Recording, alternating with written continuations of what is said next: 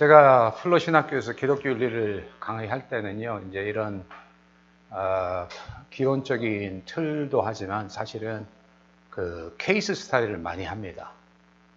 그러니까 지금 하는 건 제가 뭐 사실은 어, 거의 한 학기 정도에 해당되는 분량을 이렇게 모아서 하는데 중간 중간에 이 실제 있는 케이스들을 놓고 사례죠 사례 사례를 놓고 이 현실들을 어떻게 적용하고 거기서 생기는 것들이 뭐냐 이렇게 하면은 이제 그 상당히 이 부분들이 어, 여러분의 이제 목회나 신앙생활에 조금 더 가까이 갈 수 있는데 아, 지금 우리가 지금 그럴 만한 여유가 없고 예? 그래서 오늘은 중요한 아, 틀을 소개하는 아, 그 방향으로 가도록 하겠습니다. 제가 2017년인가 중국에서 제가 한 한 학기 동안을 그 중국의 남경 유니온 신학교라고 삼자 교회 신학교지만 지금 중국에서 제일 크고 대표적인 신학교죠. 거기서 제가 이제 한 학기 가르치면서 그 학생들 반응을 봤는데 그 학생들이 좋아하는 게 뭐냐면 이 사례 연구를 이제 우리 지금 논의하는 이런 것들과 연결을 하는 거죠. 그러니까 아까 예배에 대해서 얘기했었는데 예배에 대한 부분 뭐 또 뭐 성도들의 양육에서 생기면 생기는 것들 그거를 다 어, 제가 그때 시간이 좀 걸렸지만 그 중국 상황에 제가 아는 만큼 맞춰 넣었어요. 사례들을 중국 중국 상황에서 뽑아냈어. 어, 조교의 도움을 받아서. 그랬더니 어, 학생들이 좋아하는 걸 느꼈듯이 한국에서도 그게 충분히 가능하다고 봅니다. 특히 여기 목회하는 분들이 목회 현장에서 갖고 있었던 뭐 문제들 이런 이런 부분들을 이제 연결해서 하면 아, 이게 대화도 언약적으로 그냥 저 혼자 이렇게 강의하는 게 아니라 아, 소그룹으로 해가지고 한 5분 내지 10분 그 사례에 맞춰서 이 논의를 시키는 거죠. 예, 그게 이제 미국에서 많이 쓰는 교육 방법입니다. 그런 뒤에 그룹별로 한 명씩 대표로 이제 발표를 하게 하는 죠 우리는 이 사례에 대해서 어, 이런 어, 결론을 가졌다. 그러면 어떻게 해서 그런 결론에 도달했냐? 그 과정을 설명하죠. 그럼 또 다른 그룹이 발표. 그러니까 이, 이 경우에는 제가 볼 때 한 너댓 그룹 나오거든요. 그러면 이제 활발한 그런 토론 방법들이 되죠. 그래서 목사님들도 어, 뭐 제가 굳이 팁을 드린다면 이제 이 내용들이 잘 소화가 되시면 그러니까 일방적 강의로 끝나지 말고 어, 사례들을 많이 주변에서 만들고 찾으셔서 그, 어, 그 사례들을 성도들로 하여금 상호 그 성경 공부 시간에 제자 훈련 시간에 대화하게 해서 발표도 하게 하고 어, 그리고 거기에서 다양한 의견이 나오는 것도 들으시고 네. 그 점심 식사하면서 제가 이제 한 목사님과 이런 얘기를 나눴는데 이 제가 지금 오늘 강의하는 거는 그 언약이라고 하는 큰 하나님이 어, 표현을 한다면 하나님이 인간과 관계할 때 다니시는 고속도로를 소개하는 겁니다. 길을 소개하는 거예요. 근데 그 고속도로는 뭐 제가 한 예로 든다면 하나님이 광활하시니까 100차선이 넘어요. 몇 차선인지 몰라. 100차선이 넘어. 그래서 우리 기독교 전통에 이런 말이 있어요. 성령은 100만 가지 다른 방법으로 인간과 관계하신다. 그렇지만 성령이라는 속성과 방향은 같은 거예요. 아브라함과 이삭과 야곱을 보더라도 다 언약의 하나님, 다 가나안 땅을 약속했지만 그 사람들의 상황과 성품에 따라 하나님이 인도하는 방법이 셋 완전히 달랐거든요. 제가 볼 때 야곱의 열두 아들도 그랬을 거라고 봐요. 네. 그러면 여러분들이 여러분 교회에 100명이 있다면 100명의 삶을 여러분이 다 하나하나 보면서 이건 이렇게 코치할 수 있습니까? 못하죠. 그거는 성령이 하시는 일이에요. 성령이 그들의 삶에서 하시는 일인데 성령이 언제 강력하게 역사하시느냐? 언약 속에 서서 소통할 때 성령이 이 훨씬 더 가깝게 느껴져요. 예. 왜냐하면 이 언약이 하나님과 우리와 관계하고 소통하고 걸어가는 동행하는 채널이니까. 예. 그림이 잡히시죠? 예. 그러니까 언약 안에 머물면서 교제하게 될 때 성령의 운동하심이 저는 이렇게 말씀드려요. 성령은 어떻게 일하시느냐? 언약을 채널로 일을 하신다. 어, 언약 성령을 바람으로 비유하는데 바람이 불어와서 역사하는 통로가 이 언약을 통해서 이 역사를 하시고 거기서부터 퍼져 나간다. 저는 그렇게 제 머릿속에서 어, 가시화를 하고 그러면 오늘 여기서 하는 거 뭐냐면은 이 방향과 고속도로 차선만 얘기해 주는 거야. 넘지 말아야 될 양쪽의 제, 그 안에 100만 개가 있는 차선인지 그건 몰라. 거기는 다 성도들이 다른 모습으로 다녀. 70세 된 성도님은 차선이 다르죠. 20대하고. 먼저 믿은 사람, 목회자가 가는 언약의 이, 이 차선과 또 에? 평신도가 가는 차선이 똑같을 수 없어요. 목적은 같아요. 에. 그래서 차선을 지키고 사고 일으키지 않고 자기 차선 잘 찾아서 자기 임무 다 하고 에. 그래서 그 안에 어떤 차선으로 누가 가느냐는 성령과 그 사람이 이 언약 안에서 교제하면서 발견해 나가는 거고 목회자가 그거를 관찰하면서 도와주는 겁니다. 그러면 이분들은 어떻게 사냐? 세상에서 하나님이 부르신 자기 차선 따라 살아가면 되는 거예요. 그 일, 을 완성시키고. 예. 그렇게 되면 이 기독교 윤리 안에는 상당한 적용의 폭과 그런 뭐냐면 이 융통성이 그 안에 이미 존재하고 있는 거예요. 삶의 현장 안에서 언약의 사람으로 하나님의 백성으로 산다고 하는 게 뭐냐 이 문제를 다루는 거니까. 아, 네. 저 목회자들이 본인의 차선을 딴 사람 차선으로 착각하시면 안 됩니다. 그리고 또 막 아무렇게나 살고 와서 예배 시간만 차선 지키면 되는데 이래도 절대 안 되고. 네. 네. 그래서 이걸 차근차근 성경 안에서 정리해서 가르치시면 조금 머리가 이렇게 그 열려 있고 신앙에 관심이 있는 사람들은 이 그 이야기의 의미를 깨닫고 자기 삶에 활력을 받고 그리고 이게 뭐냐면 벌써 영국과 특별히 미국 여기 안에서 역사적으로 입증되었던 그런 아, 모델이에요. 음, 언약이라고 하는 모델이 서구사에서 이미 입증돼서 한국이 믿거나 안 믿거나 다 받아들여서 지금 우리 한국 것으로 만든 모델이고 제가 제안을 하는 거는 그 서구에 있었던 모델보다 하나 더 업그레이드 시키는 모델을 제가 지금 제시하는 거거든요. 예? 아, 그러지 않았으면 이 책이 안 나오죠. 미국에서. 네, 그 업그레이드가 안 됐으면. 예. 그러니까 그 면에서 아, 오늘 다 얘기는 못하더라도 여러분이 잘 가셔서 생각하고 또 이렇게 숙제하셔갖고 어, 성도들의 삶을 도와주는데 도움이 되면 좋겠습니다. 예, 오늘 제가 아, 강의를 준비한 거는 사실은 사회 윤리까지. 왜냐하면 지금 사회 윤리의 부분에서 너무나 많은 혼동이 있고 뭐 기독교 윤리의 기본이 안 닦여 있는 신학적 윤리, 신학 윤리의 기본이 안 돼 있는 것도 많은데 뭐 사회 윤리는 거의 안 가본 분들이 더 많지 않나 싶어요.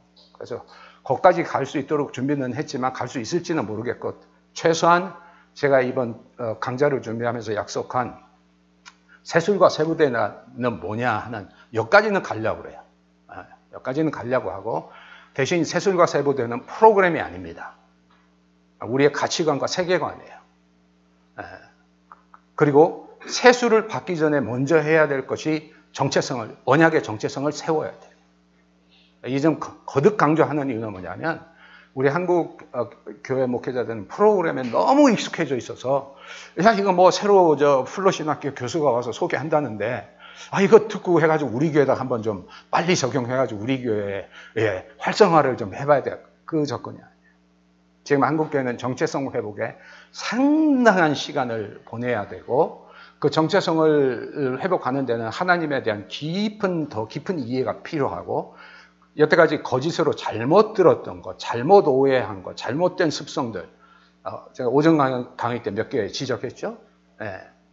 그런 부분들을 잡아가야 그 정체성을 가진 성도로 언약 안에 머물러 있는 거예요. 머물러 있는 게 편해야 돼요. 이해되십니까? 관계가 불편하면 거기 들어갔다가도 금방 튀어요. 근데 그 관계가 편해야 돼. 내가 하나님과의 관계뿐만 아니라 이웃의 관계에 의의 관계를 맺고 산다는 게 이렇게 참 편하구나. 어? 이렇게 너무 많은 신경 안 써도 되겠구나. 그러면 그것이 내 삶의 벌써 한 부분이 되고 그걸 통해서 축복이 오기를 시작을 해요. 네. 그래서 저는 뭐 우리 박인규 목사님도 소개했지만 우리 친구 관계가 굉장히 오래 관계로 관계로 다 이렇게 가는데 박 목사님은 저하고는 동창이나 뭐 아무것도 관계된 거 아무것도 없어요. 여기 온 우리 우 목사님도 그렇고. 그래도 우리 관계가 그 이렇게 이렇게 몇십 년을 거쳐서 올 수 있는 것은 저는 얘기를 한다면 그 우리의 관계가 지금까지 언약이라고 하는 큰 틀에서 상호 안 벗어난 거예요. 상호간에 안 벗어나. 네. 좀 불편하고 제가 그거 한 거 있으면 사, 서, 로 간에 얘기할 거 얘기하고, 어, 그래서 그러냐 하고, 서, 상호 간에 지킬 거 지키고, 어. 그런 관계가 우리 친구들 관계에서 이루어졌기 때문에, 그리고 또 누가 힘들 때 있으면 또 힘닿는 만큼 돕고, 이런 관계가 되니까 이, 이 친구들을 만나고 이 관계를 가져가면 그 속에서 첫 번째 편하고 이 관계가. 예. 그리고 두 번째는 이 관계가 저한테 어, 우리들에게는 상호 축복을 가져다 주는 거죠. 예? 그래서 그 정체성을 세우는 것이 하나님과의 관계와 이웃의 관계의 틀을 바로 잡아놓고 그 다음에는 그 틀에 맞게 체질을 바꿔야 돼. 뭐냐? 언약적 체질로 바꿔야 돼. 한번 따라합시다. 언약적 체질. 이해되시죠?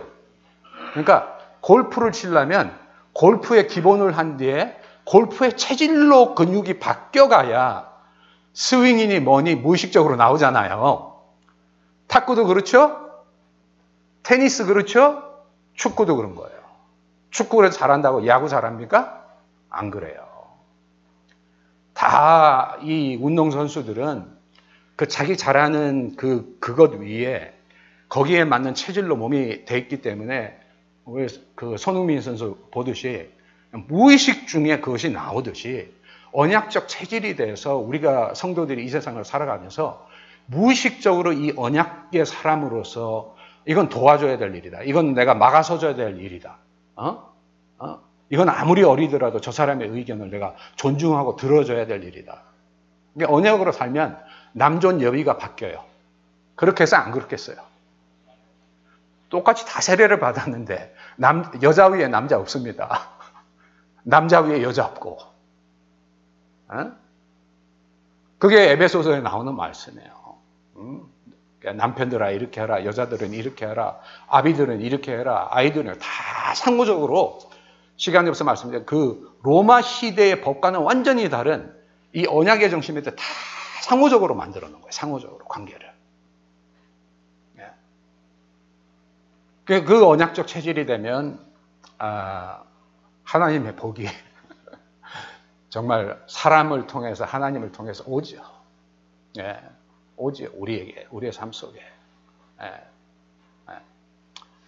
저, 그, 여러분 적용에 대해서 좀 말씀드렸고 이제 지금부터 제가 세술의 부분에 대해서 들어가겠습니다. 세술에 대해서 들어가는데 어, 어, 말씀을 제가 드린다면 저는 설교할 때 설교를 준비할 때 이렇게 합니다.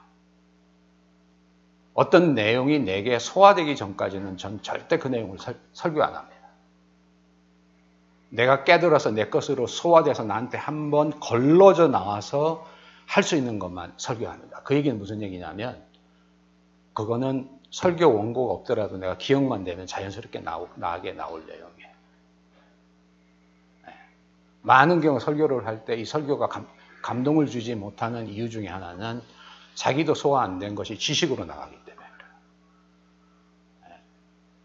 그래서 소처럼 충분히 대세김을 해서 씹고 씹고 씹고 씹은 뒤에 내 것으로 체내화 된 뒤에 딱 하면 벌써 성도들이 느끼는 반응이 달라요. 이유는 뭐냐?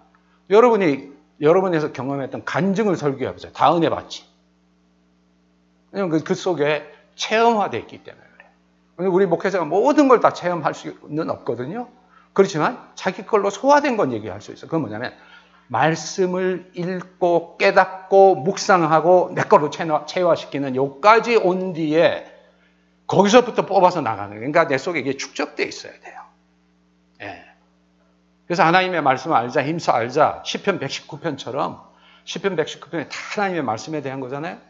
그런 식으로 한 뒤에 이 설교를 하면 설교의 그 반응들이 저는 달라질 거라고 보고요. 그게 확신입니다. 왜 지금 이 말씀을 드리냐? 지금부터 드리는 세술에 대한 말씀은 여러분 속에 확실히 깨달아져서 여러분 것으로 되지 않으면 그때까지 설교하지 마세요. 듣고만 가세요. 아시겠죠? 그러니까 정체성도 어, 오늘 가서 정체성 들었으니까 정체성에 대해서 내가 좀내 걸로 충분히 소화된 데 얘기해야지. 예, 그 이유는 뭔지 알아요? 소화 안 된 걸 섣부르게 던져버리면 다음에 던질 때 효과가 없어져. 이미 들었기 때문에. 그래서 소화된 걸 확실하게 내 거로 만들고 던져야 영어로 하면 임팩이 딱 가는 거예요. 임팩이. 그러면서 거기에서 반응과 변화가 일어나지. 에?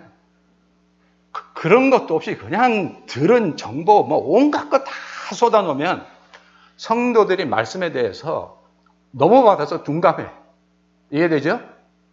은혜 안 되는 말씀, 쉽게 말씀드리면 별로 감동이 안 되는 말씀을 너무 많이 들어서 머리하고 가슴에 이게 꽉 차 있어. 그거는 효과적 방법이 아니에요. 예. 오늘 지금 이 드리는 내용도 그런 것 때문에 제가 여러분에게 그 조심스럽게 지금 서론이 길어지는 겁니다. 예. 왜냐하면 이 세술이라고 하는 것이 이게 쉽지 않은 얘기예요. 그리고 제가 이제 말씀드리지만 중에 들으시는 분들 중에 아 교수님 그게 세술이에요 이렇게 얘기하면서 반문할 수 있는 어떤 면에서는 상당히 이미 아는 것 같지만 거기에 제가 아, 노력하려고 하는 건 다른 뉘앙스와 아, 다른 각도와 뭐 하나님 허락하시면 다른 깊이를 가져가면서 우리가 다시 한번 생각해보자 하는 이 입장에서 하고 두 번째 제가 이 시간에 내가 딱 세술이 뭔지를 딱 찾아서 답을 드린다 이 주장은 전혀 아니에요. 그래서 제목이 찾아서예요. 이해되시죠? 예, 찾아서라는 건 나도 내가 믿는 건 이건데 같이 찾아서 우리가 좀 더 깊이 가보자 하는 뜻에서 말씀을 드리니까 정답을 여기서 딱 잡아서 아, 이거 갖고 이제 뭘 어, 프로그램을 해야 되겠다 이 생각은 어, 좀 어, 없애고 우리의 체질화, 우리의 언약의 체질화의 이, 이 관점에서 한 단계 더 들어가자 하는 그런 뜻입니다. 자, 앞부분으로 네, 아까 그 예수님의 거기로 좀 가주세요.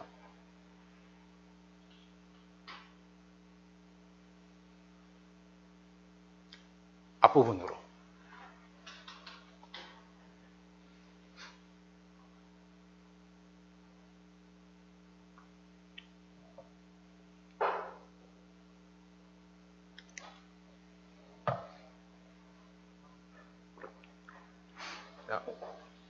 옮기는 동안에 제가 지금부터 하려고 하는 게 뭐냐면 복음이 무엇이냐. 아까 오전 강의에서 하나님 나라를 제가 언약적으로 재설, 다시 설명했었지 않습니까? 지금은 이제 복음이 뭐냐 하는 거를 언약적으로 해석해 보려고 거예요. 복음이 뭐냐. 예. 좀 더. 그러니까 우리가 흔히 뭐 사실은 시간이 있으면 여기서 복음이 뭐라고 생각하십니까? 하는 걸 놓고 좀 이 소그룹으로 토론을 하면 참 예, 좋은 제목인데 이 예수님에게 있어서 어, 그 예수님의 사역과 예수님의 죽으심과 부활, 그 다음에 그걸 이어 전했던 사도들 여기에서 복음이 이, 라는 이 gospel이라는 단어가 선포되어졌는데 구약에도 보면은 이 gospel이라고 하는 그러니까 뭐냐면 good news라고 하는 이 부분이 이 이사야서에서도 나옵니다. 그건 뭐냐면 아, 전쟁에서의 승리의 소식을 전하는 걸 gospel이라고 했어요. 네. 그러니까 이순신 장군이 명량해전에서 배 12척을 갖고 300 몇 척을 깨뜨렸다. 이 얘기가 생방송이 안 됐잖아요, 그때. 그럼 이 소식이 뭐 일주일 걸려서 한양에 올라갔을 거 아닙니까? 그때 그 소식을 가져간 사람이 굿뉴스를 가져간 거야. 가스퍼를 가져간 거야. 지금 제가 설명드린 거의 그 내용이에요. 성경에서 얘기하는 아, 복음이라고 하는 건 뭐냐면 하나님의 왕대심을 다시 선포합니다. 하나님이 악과 죄의 세력을 이기고 우리를 지금 건지신다. 이게 가스펠인 거예요. 그 출애굽 얘기로 하면 어디가 그 복음 굿뉴스의 절정이었겠어요? 제가 한번 그 여러분께 물어볼게요. 어? 어느 게 절정이었겠어요? 열 가지 재앙 내렸잖아요? 어?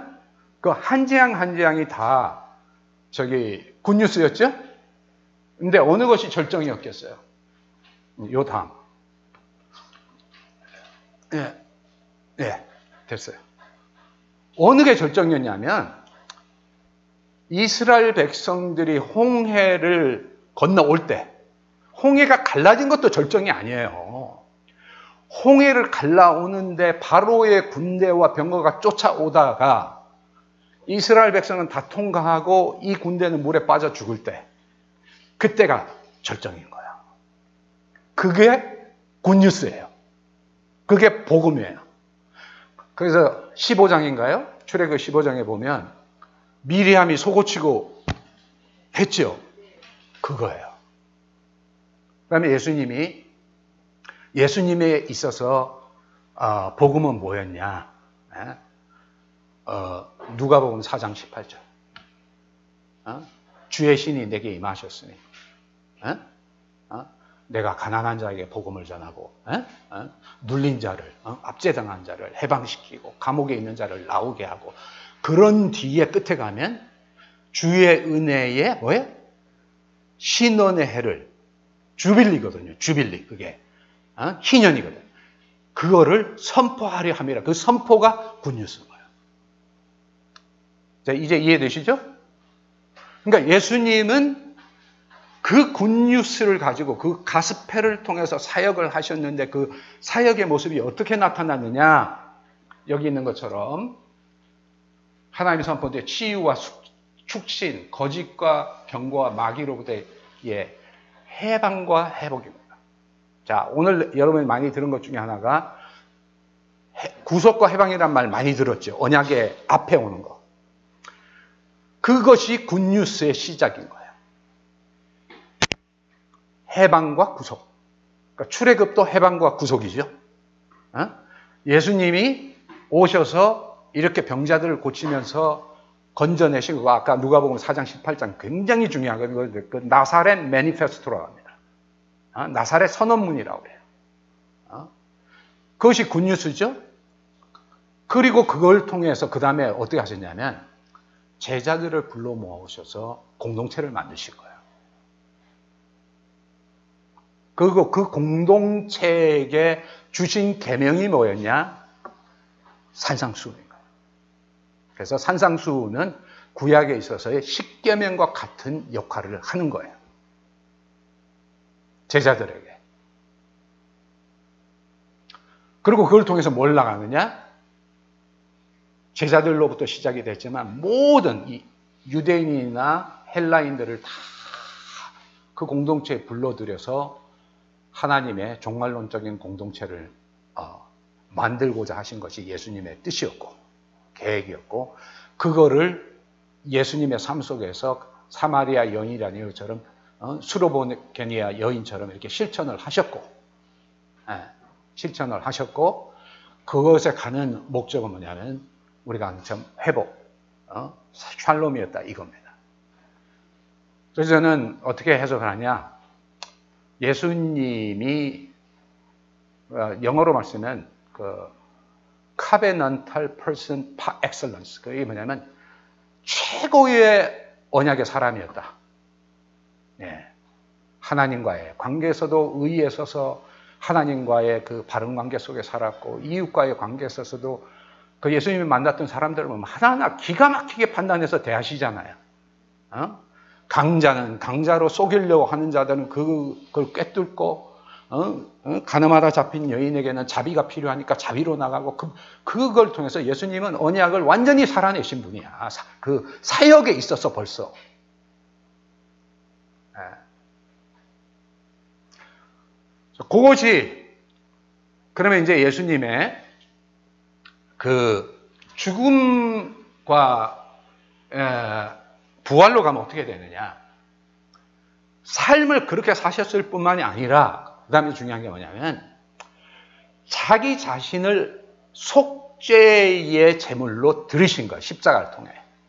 그 십자가는 여러 면에서 해석할 수가 있어요. 하나는 뭐냐면 언약의 신실성의 극치야. 하나님과 사람 앞에 예수님이 언약을 지키신 언약의 신실성의 극치. 이해되십니까? 끝까지 하나님 앞에서 또 다른 제자들이나 이 관계에서 자기를 절대 그 신실함을 배반하지 않은 거예요. 그러니까 거짓의 세력과 유혹의 세력이 어떻게 오더라도 하나님 앞에서 자기가 한 인간으로 하나님 앞에 지켜야 될 의리와 충성심을 어디까지 가느냐? 죽음으로 자기 목숨을 바꾸더라도 하나님 앞에서 자기가 가져야 될 언약적 의무를 끝까지 행한 거예요. 그러므로 우리에게 하나님 앞에 어떻게 언약의 사람으로 살아가야 될 건가 하는 거를 뭐냐면 완전히 끝까지 보여주신 거예요. 그러니까 한마디로 길을 다 가보신 거예요. 두 번째 베드로처럼 예수님을 세 번 부인한 사람에게도 찾아와서 도마처럼 의심하는 사람에게도 찾아와서 그들이 깨닫고 고백했을 때 용서해서 다시 예수님과의 관계가 회복되도록 그 용서와 의의 모습을 다시 보여주신 겁니다. 그래서 예수님의 십자가의 죽음은 여러 각도에서 해석할 수 있어요. 그거를 그냥 속죄양으로만 돌아가셨다 이렇게 해석하면 제한적이에요. 도덕적 모범으로도 해석해야 돼요. 그게 우리 기독교 전통이에요. 어? 아벨라드라고 하는 사람이 얘기한 그런 모습입니다. 그리고 이거는 광의의 의미에 정치적으로도 얼마든지 해결할 수 있어요. 사도행전에 보면 헤롯이 어? 그 헤롯의 자녀들 그 후손들이 그 아들들이 이렇게 해서 해서 넘겨준 거를 로마 제국이 죽인 거거든요. 그렇게 돼 있어요 사도행전에 보면 어? 제사장들과 어? 그러니까 권력을 쥐고 있는 사람들이 그 부패한 권력의 힘을 사용해서 어, 그걸 했다면 예수님은 뭐를 대변한 거냐? 이 썩은 정치, 구태의연한 정치에 대해서 하나님 나라의 희년의 정치가 어떤 건가를 끝까지 보이신 거예요. 자, 다시 얘기하겠습니다. 하나님 나라의 언약의 정치 경제가, 희년의 정치 경제가 어떤 건가를 자기 몸으로 실천하셨고, 제자들과 함께 그랬죠? 어? 그러니까 오병이어도 목이 쉬고 가난한 사람들 있으면은 구제하고 이런 것들을 한 그를 끝까지 하나님 나라의 정치 경제를 공동체를 통해 실천했을 뿐만이 아니라 그거를 어, 십자가에 이르기까지 포기하지 않고 끝까지 지켜가신 거예요. 이 부분은 좁은 의미의 정치가 아니에요. 하나님 나라의 정치. 왜냐하면 하나님 나라라고 하는 것 자체가 정치적 개념이에요. 예. 예. 그 부분은 이해되시죠? 예. 그러니까 광의의 정치 그걸 통해서 그러면 이제 십자가를 십자가에 좀 줌인해서 좁혀서 이렇게 보면 아, 그게 어떤 것이냐? 그것이 아, 앞부분이 신실함, 그러니까 삶을 통해 끝까지 십자가를 지고 나갔다고 하는 것이 신실함의 측면, 자기의 신조와 자기의 대의를 끝까지 안 버리고 끝까지 십자가를 지고 나가셨다고 하는 이 언약의 측면을 얘기한다면 제가 지금 말씀드린 이 신실의 측면을 집중해서 본 복음서가 마가복음이에요. 그러니까 여러분이 마가복음을 깊게 이해하게 되면 제가 지금 설명드린 이 의미에 자기를 부인하고 자기의 욕망과 자기의 이런 걸 하고 끝까지 따라간다고 하는 이 제자들을 보인 게 마가복음의 메시지, 마가복음의. 그래서 이 마가복음의 메시지가 참 뭐라 그럴까 이 비장하죠. 야, 어? 비장하죠. 어? 어? 어? 우리가 과연 그렇게 할 수 있을까?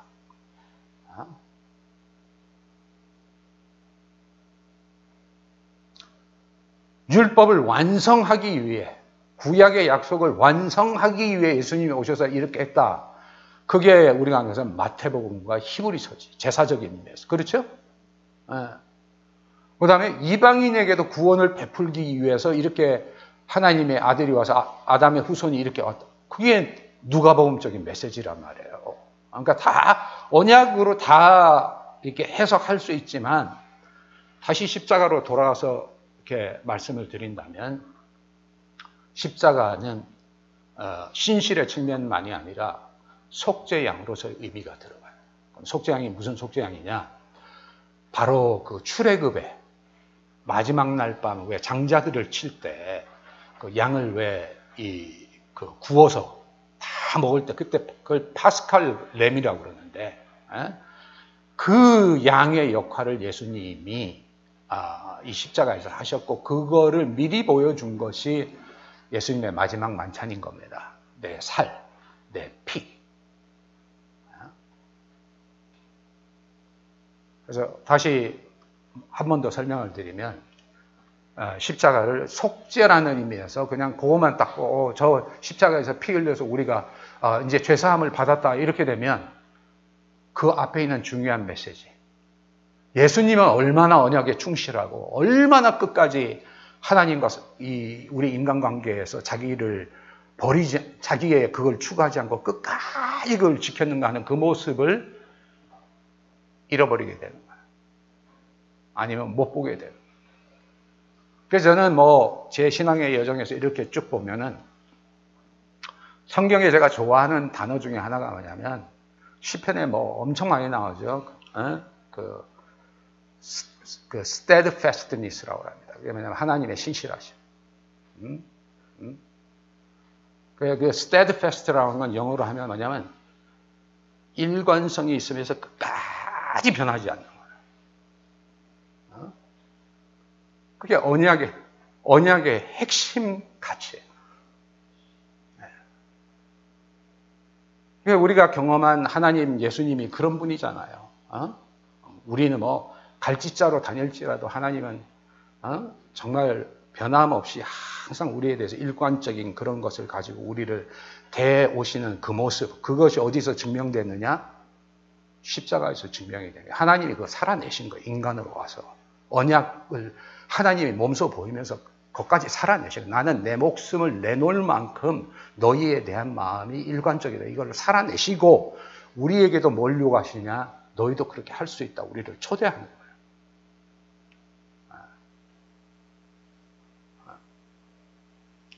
다시 말씀드리면 예수님이 십자가에 달려 돌아가심으로 우리의 죄를 사, 사함받고 우리는 이제 천국 가게 됐다.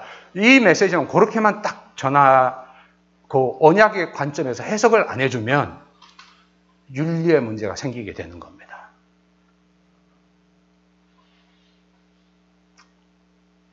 이렇게 조시는 분들이 있어서 제가 이제 자꾸 거듭거듭 묻는 겁니다. 이해되시죠? 네. 그게 지금 다 좋은 의도를 갖고 있어요. 다 신앙생활 할때 좋은 의도를 갖고 있는데 이게 자꾸 배가 산으로 가. 그 이유 중에 하나가 뭐냐면 이 그 우리의 중요한 신조나 이 신학적 이해를 어느 틀에다 놓고 다양한 각도에서 봐야 되느냐 하는 이거를 못 갖추고 있기 때문에 에, 거기서 저 어긋나는 겁니다. 그래서 복음주의가 갖고 있는 속죄 이론 중에 대속적 속죄가 이렇게 총체적으로 언약적으로 이해 안 하면 어 잘못하면 면죄부 주는 걸로 끝난다 이 얘기죠. 아, 예. 그러면 그 다음에 부활은 뭐냐? 부활은 두 가지 메시지를 같이 해석할 수 있죠. 그거는 죄로부터 용서받았을 뿐만이 아니라 죄를 극복하고 이겨야 돼. 죄의 머리에 정수리까지 깨서 없애야 우리가 완전히 해방되는 거 아니에요? 그렇죠? 죄는 번연히 살아있는데 거기서 죄진 뒤에 또 용서받고 또 이거 근데 죄의 마귀 대항은 남아서 계속 그 쫄자를 보낸다면 인류의 문제가 해결됩니까? 안 됩니까? 안 되죠. 그래서 이 죄의 핵심이 누구냐? 죽음이란 말이에요. 고린도전서 15장에 의하면. 어? 죽음이란 말이야. 그래서 이 부활은 뭐냐면 죽음을 이기신 것인 동시에 이거는 뭐냐면 죄를 이기신 거예요. 어?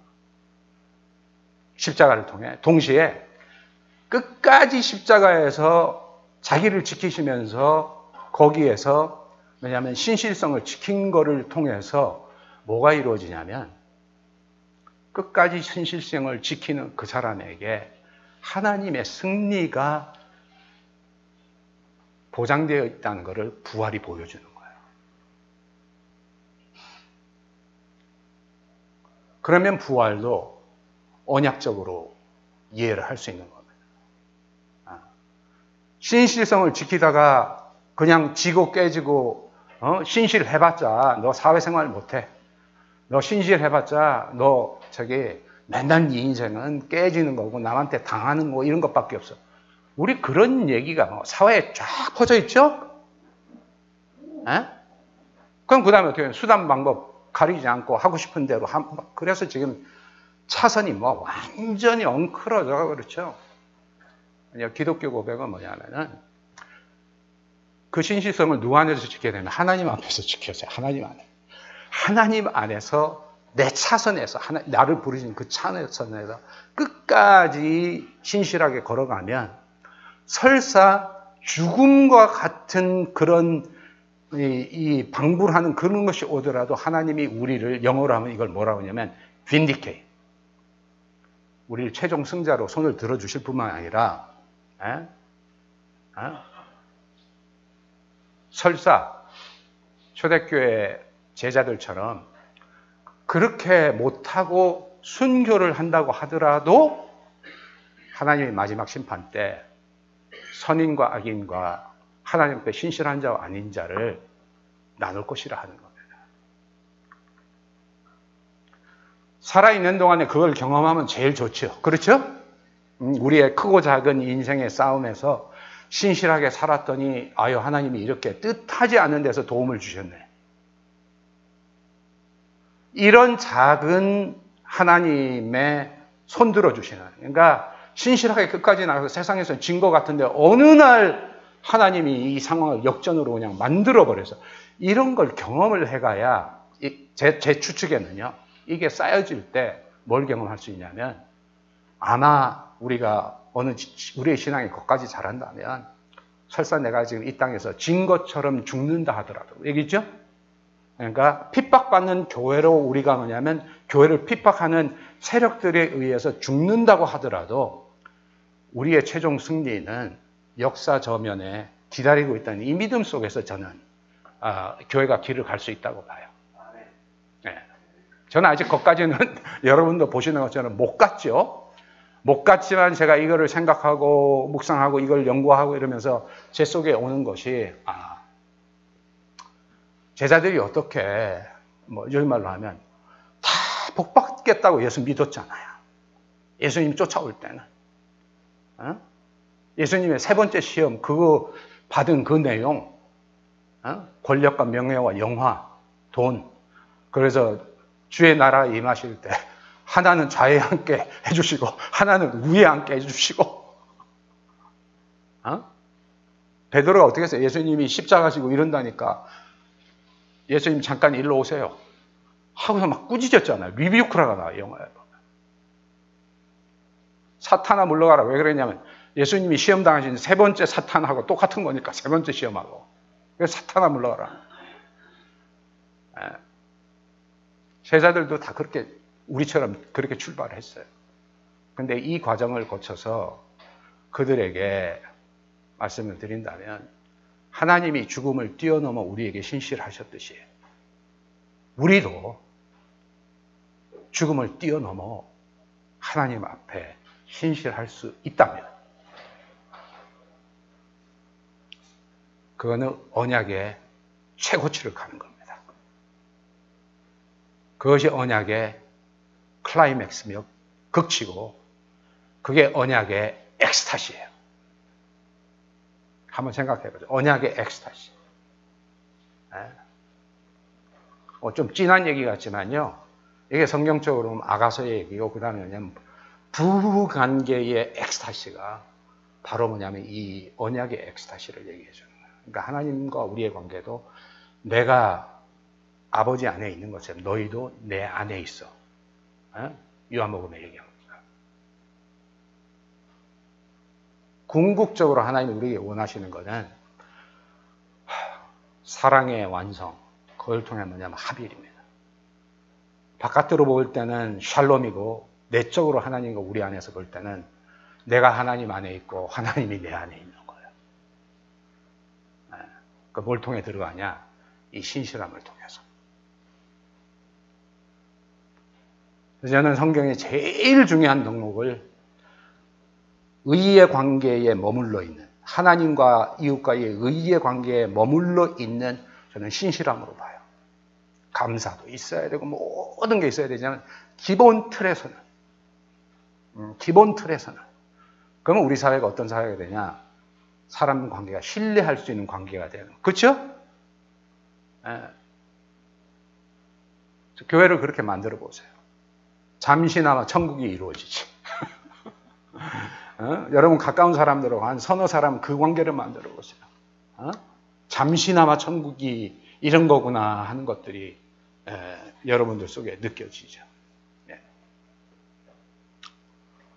네, 그 다음 넘깁시다. 네.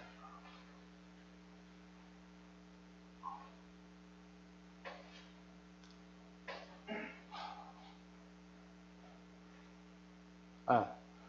그래서 예수님의 새 언약에는 하나님 나라가 선포고 담대어지어 담, 지되어 있고 새 언약의 완성이 아, 하나님 나라의 완성이다. 그 다음 또 넘어갑시다. 예. 내가 다음에 올때 이게 누르는 거 준비해서 올 테니까 오늘 좀 양해를 해주세요. 아, 우리 박정우 형제가 진짜 수고하네. 복음은 축약, 축약해서 이제 이게 정리하는 겁니다. 그리스도가 이 땅에 오셨고 우리를 위해 죽고 부활하셨다. 이게 교회가 던지는 메시지, 복음이라고 할 때 복음이 뭐냐면 이걸 선포하는 건데 예, 그리스도가 이 땅에 새 언약을 세우기 위해 달리해서 당신 스스로가 새 언약의 중보가 되기 위해 우리를 위해 죽고 부활하셨고 이 약속을 믿는 것이 새 언약에 들어가는 것이고 그 안에서 하나님의 통치를 받고 살아가는 것이 바로 뭐냐 복음의 삶을 사는 것이다. 네. 목적은 내가 언약적으로 다시 해석한 겁니다. 자, 다음으로 가죠.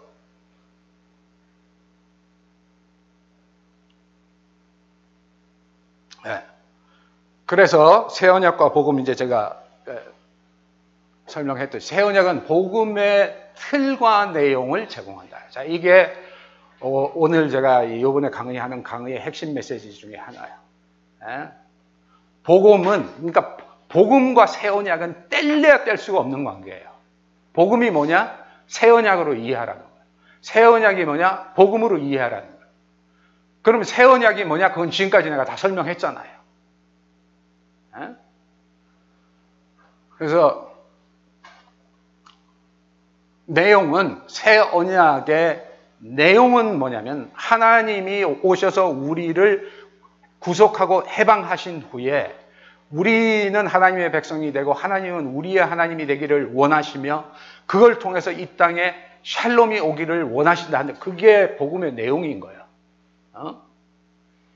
그것을 그것을 이루기 위해 누가 오셨느냐? 마지막으로 예수님이 오신 거예요.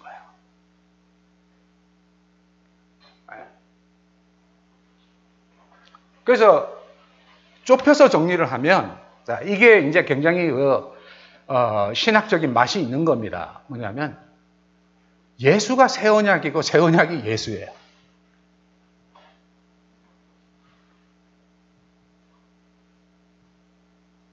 감이 잡히십니까?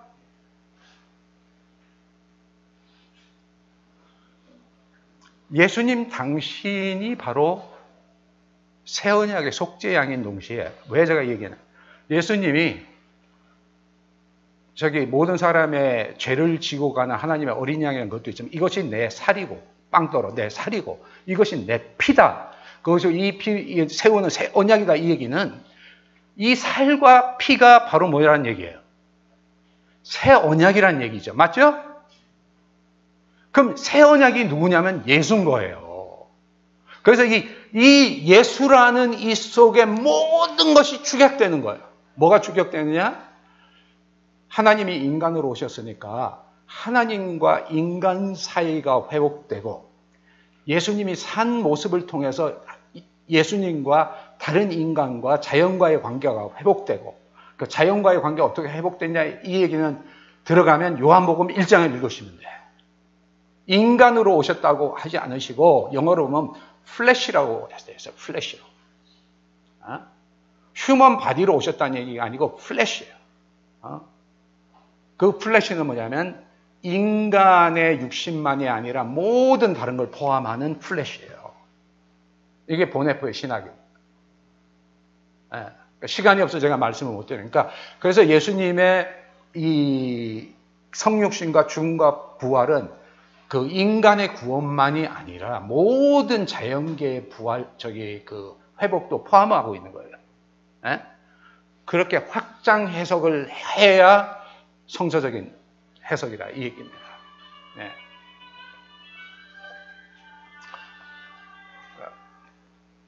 분위기에 딱 맞는 음악입니다 지금. 네.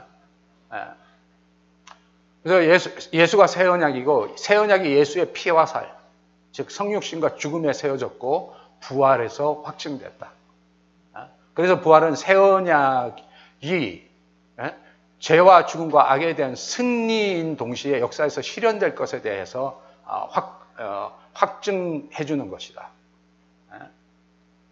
그래서 이 새 언약에 대해서 명확할 때 복음은 그 윤리성과 목적이 예, 뚜렷해지고 아, 우리와 하나님과의 복음과 하나님의 관계도 명확해진다 하는 아, 이 얘기입니다.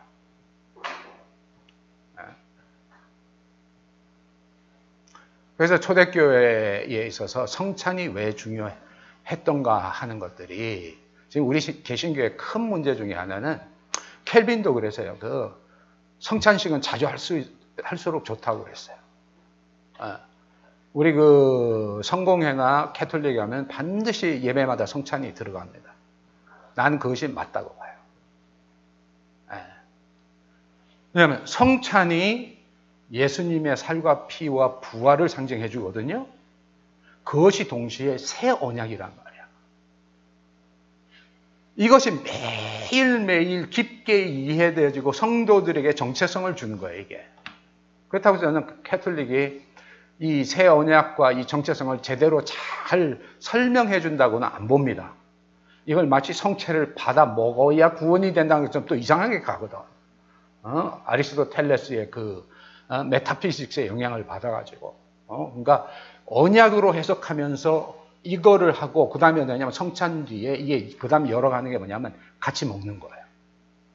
그러니까 예수님이 그 죄인들과 함께 먹었던 영어로 하면 테이블 펠로시라고 식탁 공동체와 그 다음에 예수님의 이 성찬은 다 이렇게 오벌랩 다 연관되는 거예요.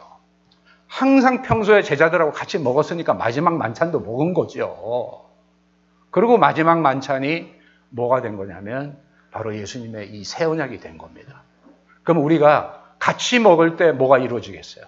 새 언약을 경험하고 하나님의 나라를 경험하는 거예요. 하나님 안에서 서로 밥을 같이 먹을 때. 근데 어떻게 먹어야 되느냐? 고린도전서 11장처럼 먼저 가난하고 힘든 자들을 먼저 앉히고 먹어야 돼요. 아멘? 그게 기독교 정신이야. 거기서 그들이 해방을 맛봐야 된다는 이 얘기예요.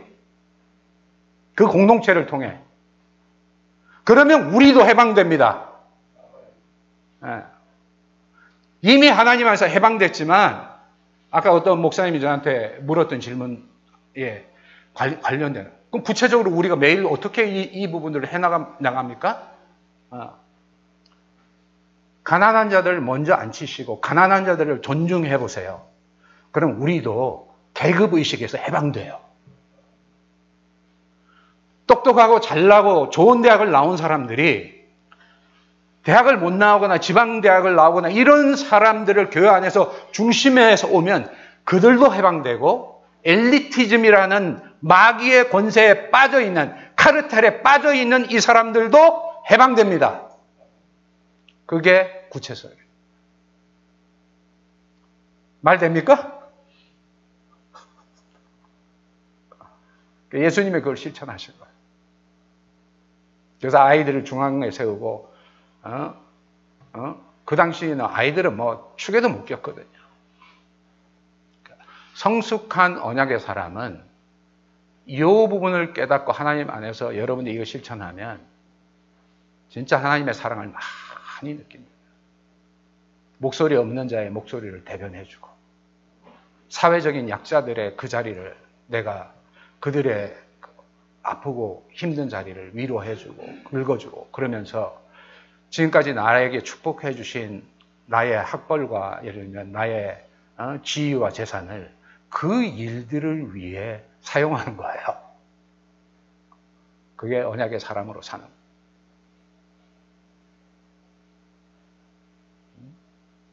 그럼 우리 사회가 좋아지겠어요? 안 좋아지겠어요? 초대교회가 그렇게 살아놓으니까 로마 제국을 꺾는 거예요. 로마 제국은 왜냐하면 전부가 힘에 의한 피라미드거든. 맞죠? 힘에 의한 피라미드. 오늘 우리 사회가 어떻습니까? 돈에 의해, 학연, 지연, 어? 혈연에 의해 전부 이렇게 피라미드 돼 있어. 어? 거기 사람들이 어떻게 하나님 나라를 맛보겠어요? 강자가 약자를 섬겨야 하나님의 나라가 우리 속에 느껴지는 거예요. 그러니까 여러분이 강자면 예, 우리 같이 약자를 섬겨야 됩니다. 그렇죠? 예. 저는 실천적 면에서 이 부분이 굉장히 중요하다고 생각해요. 예. 그러니까 강제로 버리는 게 아니에요. 우리의 특권을. 하나님을 사랑해서 하나님의 뜻을 아니까 자발적으로 버리는 겁니다.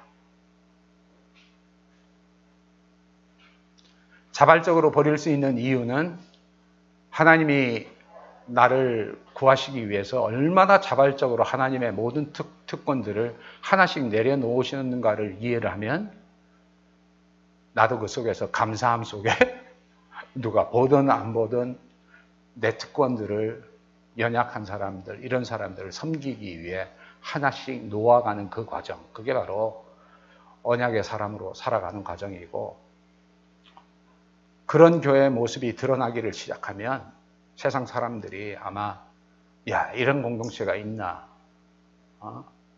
이런 것들을 느끼기 시작할 거예요. 제가 두 번째 교회를 개척하고 어, 그 할 때 이 하도 저도 한국에서 이 학연, 지연, 혈연에 대 한 것들에 의해 뭐 우리 사회가 그 뭐 얼마나 그것 따라서 움직입니까? 아. 그래서 저희가 교회 안에서 룰을 개척하면서 룰을 하나 정했어요. 교회. 절대 혈연 학연 지연에 대해서는 뭐, 묻지도 말라고. 어느 학교 나오셨습니까? 무슨 얘기인지 알겠죠? 절대 그 묻지 마라.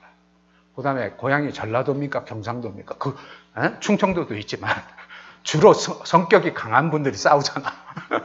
이건 농담이에요. 그 경상도 전라도 얼마나 우리 한국 역사 근대사에 묻지 마라.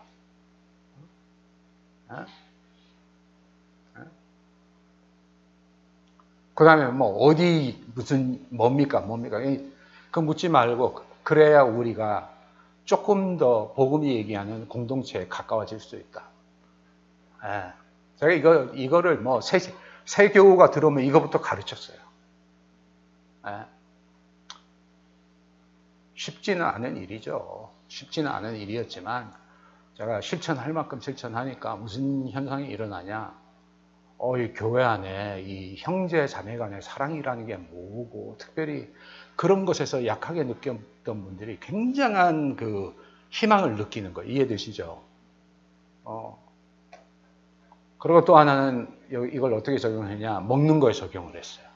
먹는 거야. 왜냐하면 하나님의 나라는 먹는 것이다. 그러니까 이민교회였으니까 얼마나 그 일주일 14시간씩 일하니까 하루에 얼마나 피곤해요. 그래서 교회에서 다 점심을 먹거든요. 이민교회는. 그래서 주일날 교회에서 여러분은 좀 적용하기가 쉽지 않아요. 왜냐면 이민교회는 이게 참 중요하고 주요했어요. 그래서 어떻게 냐 교회에서 먹는 날이 최고로 잘 먹는 날이다. 그래서 일식 삼찬이 아니야. 일식하고 뭐 국 하나 넣고 김치 먹고 보통 그런 거 아니에요. 우리는 진짜 어? 일종의 만찬 비슷하게 음? 교회 식단을 그런 식으로 했어요. 네. 어. 그리고 또 한 걸음 더 나가면 뭐 제 얘기는 어떨지 모르지만 그거 또 시키면 성도들이 그거 할 거 아니에요. 이렇게 저렇게. 야, 그거 의무감 느끼고 부담되고. 그래서 제가 처음 초판에 이렇게 했어요. 초판에. 저 항존직 중심으로 자발적으로, 자발적으로 그 리스트에 점심 식사 대접 이름 써놓으라. 써놓으십시오. 어, 갑자기 그렇게 말이 나와 죄송합니다. 어, 써놓으십시오. 그리고 이제 한 번 제가 탁 쳤죠. 어떻게 쳤냐. 안 써놓으면 나하고 내 아내가 다 써놓아서 할 테니까 어? 어? 음, 그, 러니까 써놓기를 시작하더라고. 그래서 저희 교회 어떻게 소문이 났냐면요. 제일 잘 먹는 교회. 그러니까 유학생 혼자 사는 사람들이 오기를 시작한 거예요. 어. 그러니까 밥이라도 먹으러 오십시오. 내가 그렇게 얘기했거든. 어.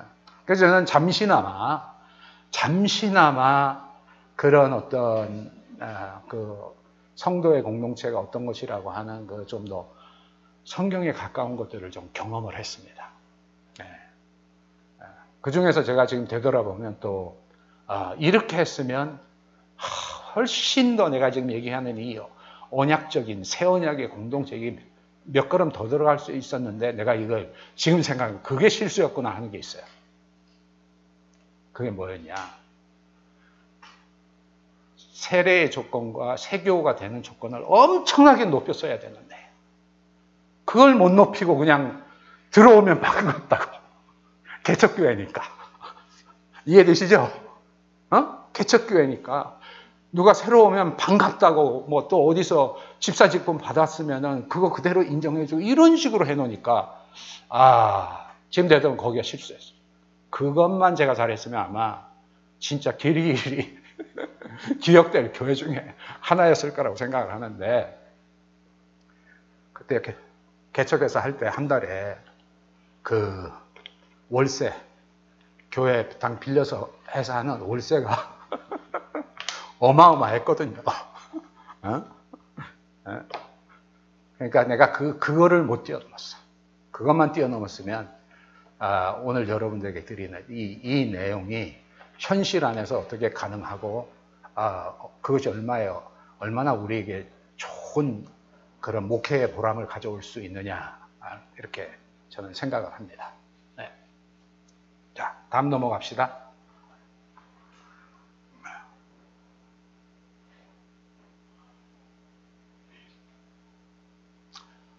자, 이 제가 산상수훈이 구약에서 그 십계명과 같은 역할을 한다고 그랬죠. 예. 뭐 시간이 지금 이제 많지가 않으니까 제가 이제 말씀을 드린다면 많은 경우에 산상수훈에 대해서 루터 같은 사람이 어떻게 이해를 했냐면요. 지금도 그 기독교 윤리학자들 뿐만 아니라 산상수훈에 대해서 얼, 상당히 많은 논란이 일어나고 있어요. 저걸 어떻게 지키냐, 인간이. 어? 원수를 사랑하고 입밤 치면 젖밤 돌려대고 그거 어떻게 하냐. 그러니까 루터가 어떻게 했냐면 이거는 실천하라는 게 아니고 이렇게 살 수 없다는 것을 가르쳐 준 거다. 그래서 뭐냐면 죄를 깨닫게 해준 거다. 그건 잘못된 거예요. 그렇지 않아요. 너무 이상적이니까 우리는 그렇게 못 산다. 그 결론 내리려고 하는 건 아니에요. 그래서 산상춘을 어떻게 해석을 해야 되냐? 언약적으로 이해하라 이 말이에요. 이미 해방과 구속의 경험을 한 사람들에게 이렇게 살도록 예수님이 방향을 보이신 거고 그리고 이렇게 못 살다가 우리가 떨어지면 아까 말씀드린 것처럼 예배와 속죄를 통해 다시 그 자리를 얼마든지 돌아갈 수 있어요. 자, 이해되시죠?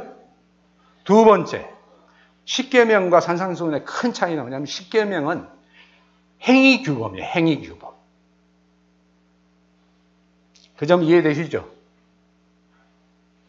산상수훈은 동기 규범이에요. 예, 동기 규범이에요. 기본적인 틀에서. 그럼 이쪽을 때리면 이쪽을 돌, 돌려치라는 게 실제로 그렇게 하라는 얘기예요? 네 눈이 범죄하면 뽑아버리라고 그랬죠. 뽑으면 큰일 나지. 아니, 죄 한 번 졌다고 뽑으면 눈이 백가라도 모자라잖아요. 예. 그리고 이거는 설교야. 예수님의. 그러니까 설교에는 온갖 종류의 수사학적인 게 들어가는 거 그걸 감안을 해야 돼요. 예. 그래서 이걸 이 부분은 10계명이 공동체에 준 행위규범이라면 이거는 동기규범이야. 우리 속에 일어나는 죄성과 동기에 대해서 성령 안에서 작업을 하라 이 얘기입니다. 네.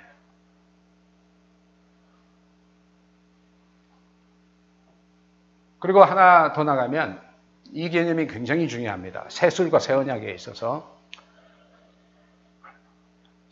산상수훈에 가면 너희는 이렇게 들었으나 모세의 율법에는 이렇게 써 있으나 나는 너에게 이렇게 말한다는 게 제가 기억할 때 거의 8개인가가 나와요. 굉장히 산상수훈을 이해하는 데 중요해요. 그럼 예수님이 하신 일이 뭐냐? 상상수훈에 뿐만 아니라 예수님 전체 사역을 통해서 하신 게 뭐냐면 모세의 언약을 바탕으로 모세의 언약을 갱신한 거예요. 요즘으로 하면 엄청나게 크게 리모델링 한 겁니다. 아. 그러니까 그때는 에어컨도 없었는데 에어컨도 넣고 이해되시죠? 아? 그러니까 산상수는 10계명을 없애고 새로 던진 게 아니라 10계명의 바탕에서 행위규범은 자, 잘 들으세요. 행위규범은 최소치야. 동기규범은 최대치야.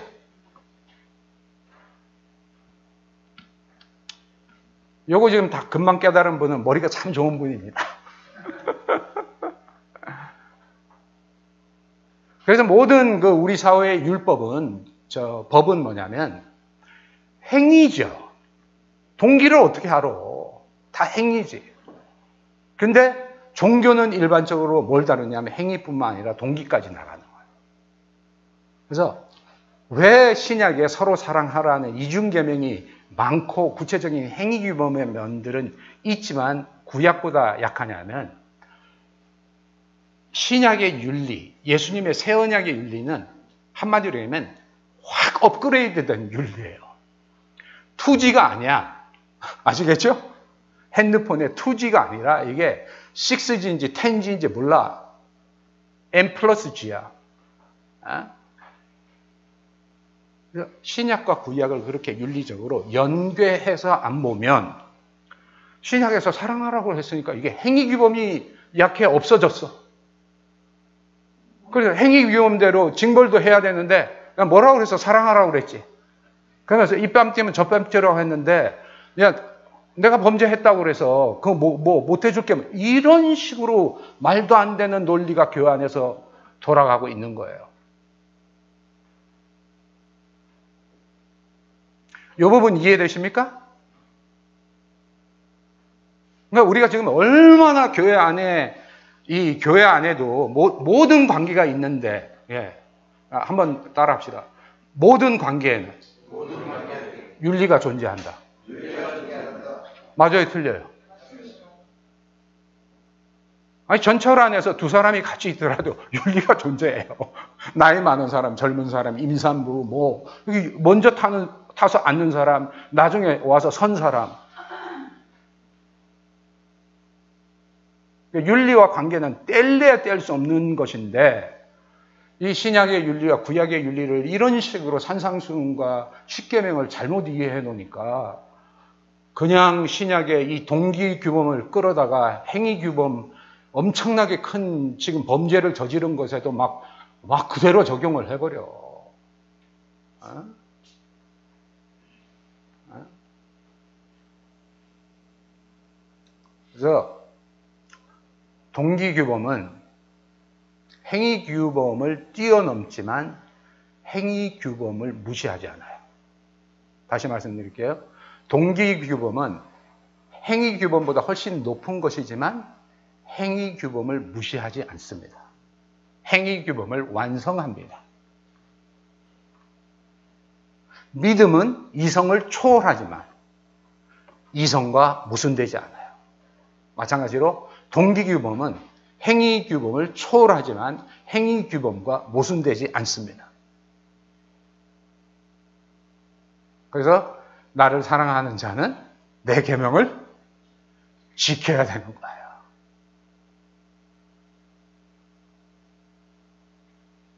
이것이 지금 뭐 아까도 거듭했지만 교회 안에서 이루어지는 어마어마어마어마한 어, 이 오해와 어, 복음에 대한 왜곡이에요. 그래서 다시 돌아와서 왜 언약이냐? 그 행위 규범을 지키는 것이 의예요. 행위 규범을 지키는 게 의고 동기 규범은 무슨 영역이냐? 사랑의 영역인 거예요. 사랑의 영역. 아, 그래서 의를 통하지 않고는 사랑을 완성할 수 없어요. 의를 전제로 하고 사랑이 완성되는 거예요. 넘겨주세요, 우리.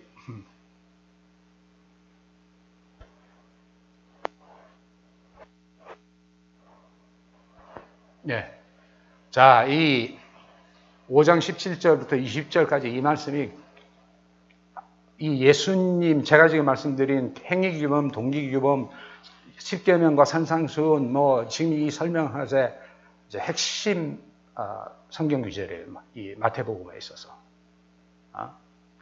자 읽어볼게요. 네. 제가 여기서 한마디로는 지금 이거를 풀 수 있는 아이디어를 제가 여기서 얻었어요. 지금 이렇게 하죠. 자, 내가 율법이나 선지를 폐로운 줄로 생각하지 말라.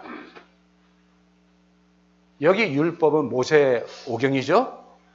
선지자는 우리가 아는 거예요. 율법과 선지자는 구약의 가르침이에요. 구약의 가르침을 나, 내가 폐하러 온 줄로 생각하지 말라 이 얘기예요. 그런데 우리는 지금 사랑의 이름으로 폐하고 있는 거예요. 뭐라고 했어요?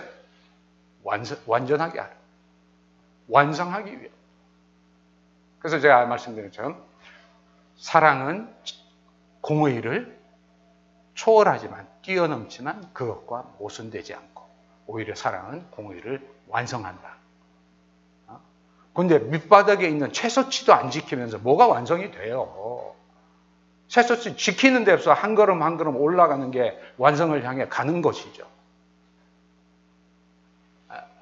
진실로 너에게 이르노니 천지가 없어지기 전에는 율법의 1.1핵도 결코 없어지지 아니하고 다 이루리라. 여기는 이거는 여기 율법 1.1핵 이거는 아까 얘기한 거죠. 예수님의 설교에서 강조법이야. 눈, 눈 빼라고 하는 거죠. 예, 이해되시죠? 여기서 뭐냐면 아 저 그 예수님도 뭐라 했어요? 너희가 이런 조금 조금한 건 지키면서 의와 인과 신은 버렸다. 이 말씀 하셨잖아. 어? 예수님도 안식일 날 안식일을 어겼거든. 그러니까 이 부분은 뭐냐면은 앞에 나온 것처럼 이 이렇게 말씀드려요. 율법의 정신, 율법의 본 핵심 바로 뭐냐면 의와 인과 신 이거에 있어서는 조금도 의에 있어서 조금도 변함이 없는 어, 그런 것이라는 거. 그거는 천지가 없어질 때까지 하나님의 언약의 의는 그대로 지속될 거라는 거예요.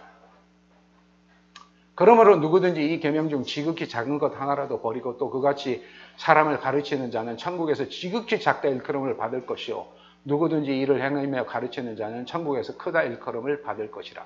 내가 너에게 이르노니 너희 의가 석인과 바리새인보다 더 낫지 못하면 결코 천국에 들어가지 못하래. 여기서 나오는 거는 율법과 의가 연결이 된다. 저는 그렇게 봐요. 그러니까 여기 너희 사랑이 뭐, 어? 저 서기관과 바리새인보다 이렇게 안 했어. 너희 의가. 핵심은 5장 17절이야. 폐하러 온 것이 아니라 완성하러 왔다. 그렇게 되면 산상수는 뭘 가르치는 거냐면 완성의 모습을 향해 가는 걸 가르치는 거예요. 최소치로 지켜야 되는 건 어디부터 지키는 거예요? 의부터 지키는 거예요. 의부터. 예. 그리고 의를 지키는 것의 핵심은 뭐냐면 남한테 해를 안 끼치는 거예요. 그거부터 해야 돼요. 그리고 그 다음에 나갈 수 있으면 베풀고 나누고 주고 특권의식 없애고 섬기고 이렇게 나가면 산상수훈이 이루어져 가는 거죠. 우리의 삶에. 네. 자, 그 다음으로 갑시다.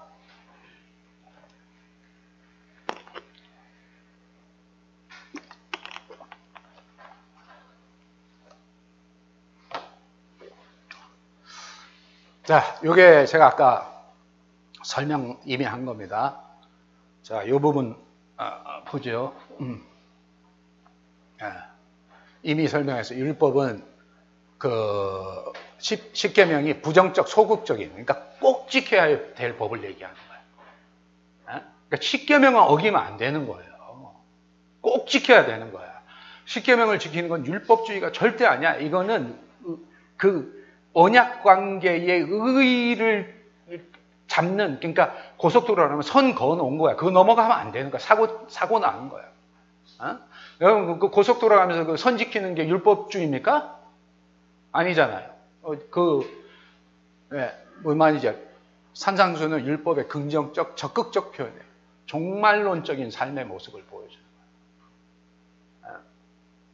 어? 어, 그래서 전자가 행위에 초점을 둔다면 책임과 의무에 둔다면 후자는 마음의 동기와 태도에 두는 거예요. 예?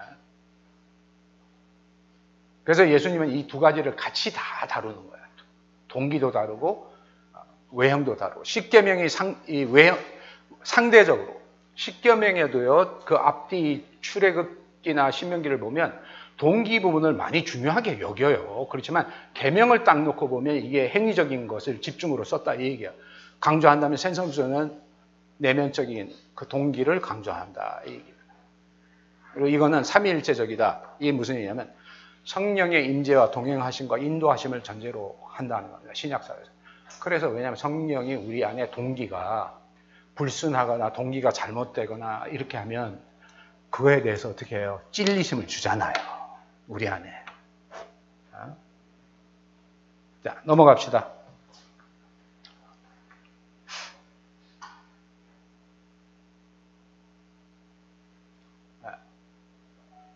그래서 새 언약의 윤리는 뭐냐면 예수님의 언약을 바탕과 기준으로 한 윤리다. 네. 그러니까 여기로 항상 돌아와서 여기서부터 출발을 하세요. 근데 새 언약은 뭘 완성하기 위한 거냐? 쉽게 되면 신해산 언약, 모세 언약을 완성하기 위한 거를 그렇게 생각을 하시면 편하고 그보다 더 나가면 뭐냐면 구약의 모든 언약을 완성하기 위한 완성하는 언약이 새 언약이다. 그러니까 새 언약은 구약의 언약을 전제로 해서 그걸 완성하기 위한 것이다. 이렇게 생각하시면 되겠습니다. 네. 그래서 어, 이 따르면 이거는 성경에 충실하고 성광을 더 통합적이고 일관성 있게 보게 하고 제가 오늘 지금까지 한 거 여러분이 이 설득력 있게 들린다면 성경의 데이터 해석이 그걸 더 잘해주는 거예요.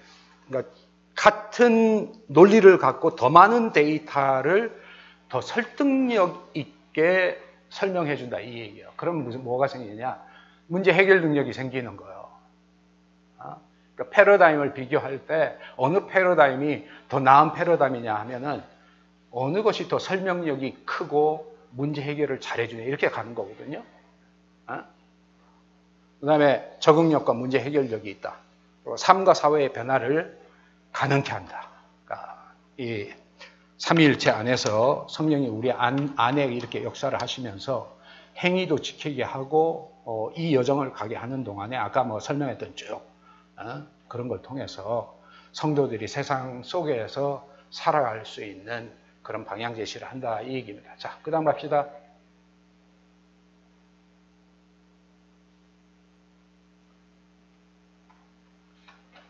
새 언약은 그래서 구약의 약속과 이제 모든 구약의 언약들의 완성이다. 아, 모든 언약을 심화 확대한 거예요. 아, 그래서 구약과의 일관성을 제시해줘요. 네. 그리고 예수 중심이에요. 아, 아까 설명한 것처럼 예수가 새 언약이고 새 언약이 예수니까. 그러니까 예수를 이해할 때 어떻게 해야 되냐? 언약적으로 이해하시면 훨씬 예수에 대한 이해가 아, 본문에 충실하고 더 어, 포괄적이고 일관성 있게 예수님을 이해할 수 있습니다. 네. 그 다음에 새 언약은 삼위일체의 발현이다. 이 언약은 하나님 아버지 창조주 가 예수의 몸 안에서 인간과 자연과 세우신 거예요. 이제 예수님이 언약이 되는 거예요. 창조주, 창조주 하나님과 우리 인간과 어, 자연 속에. 새 언약은 성령의 능력으로 지켜지고 실현되어지고 그래서 이 새 언약은 이전의 다른 언약과 달리 이 삼위일체 그러니까 성령의 역사 때문에 이 새 언약은 생명력이 있고 발화력이 있고 여기서 자라고 열매 맺을 수 있는 그런 게 되는 거예요. 이게 바탕이 뭐냐면 어, 예레미야서와 에스겔서에 있는 그 새 언약에 대한 어, 그런 성경 기절들입니다. 그 다음에 새 언약은 종말론적이에요. 우주적인 여기 모든 인류가 초청되어 있고 모든 자연이 포함되어 있고 그리고 새 언약은 성찬적이에요. 아까 아까 이미 설명드린 것처럼. 예. 예. 누군가 교회를 새로 개척을 하시거나 앞으로 그거 하면 저는 제안을 하고 싶은 게 아까 말씀드린 것처럼 예배 시간이 좀 길어지더라도 무조건 성찬을 넣으세요.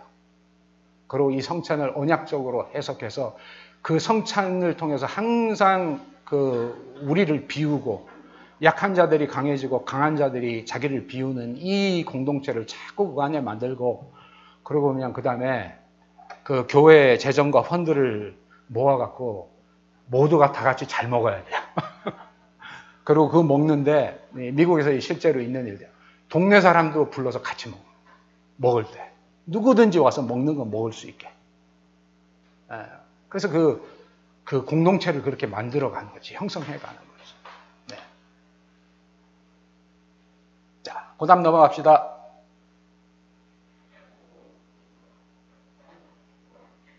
네. 그래서 새 언약은 창조물과 인간을 포함한다. 새 언약의 비전은 창조 회복, 새 하늘과 새 땅이며 내용은 샬롬이다. 비폭력적이고 회복적이다. 사랑과 공의 능력의 조화를 극대치한다. 그리고 기독교인의 정체성이 우리의 정체성은 예수님이잖아. 그렇죠?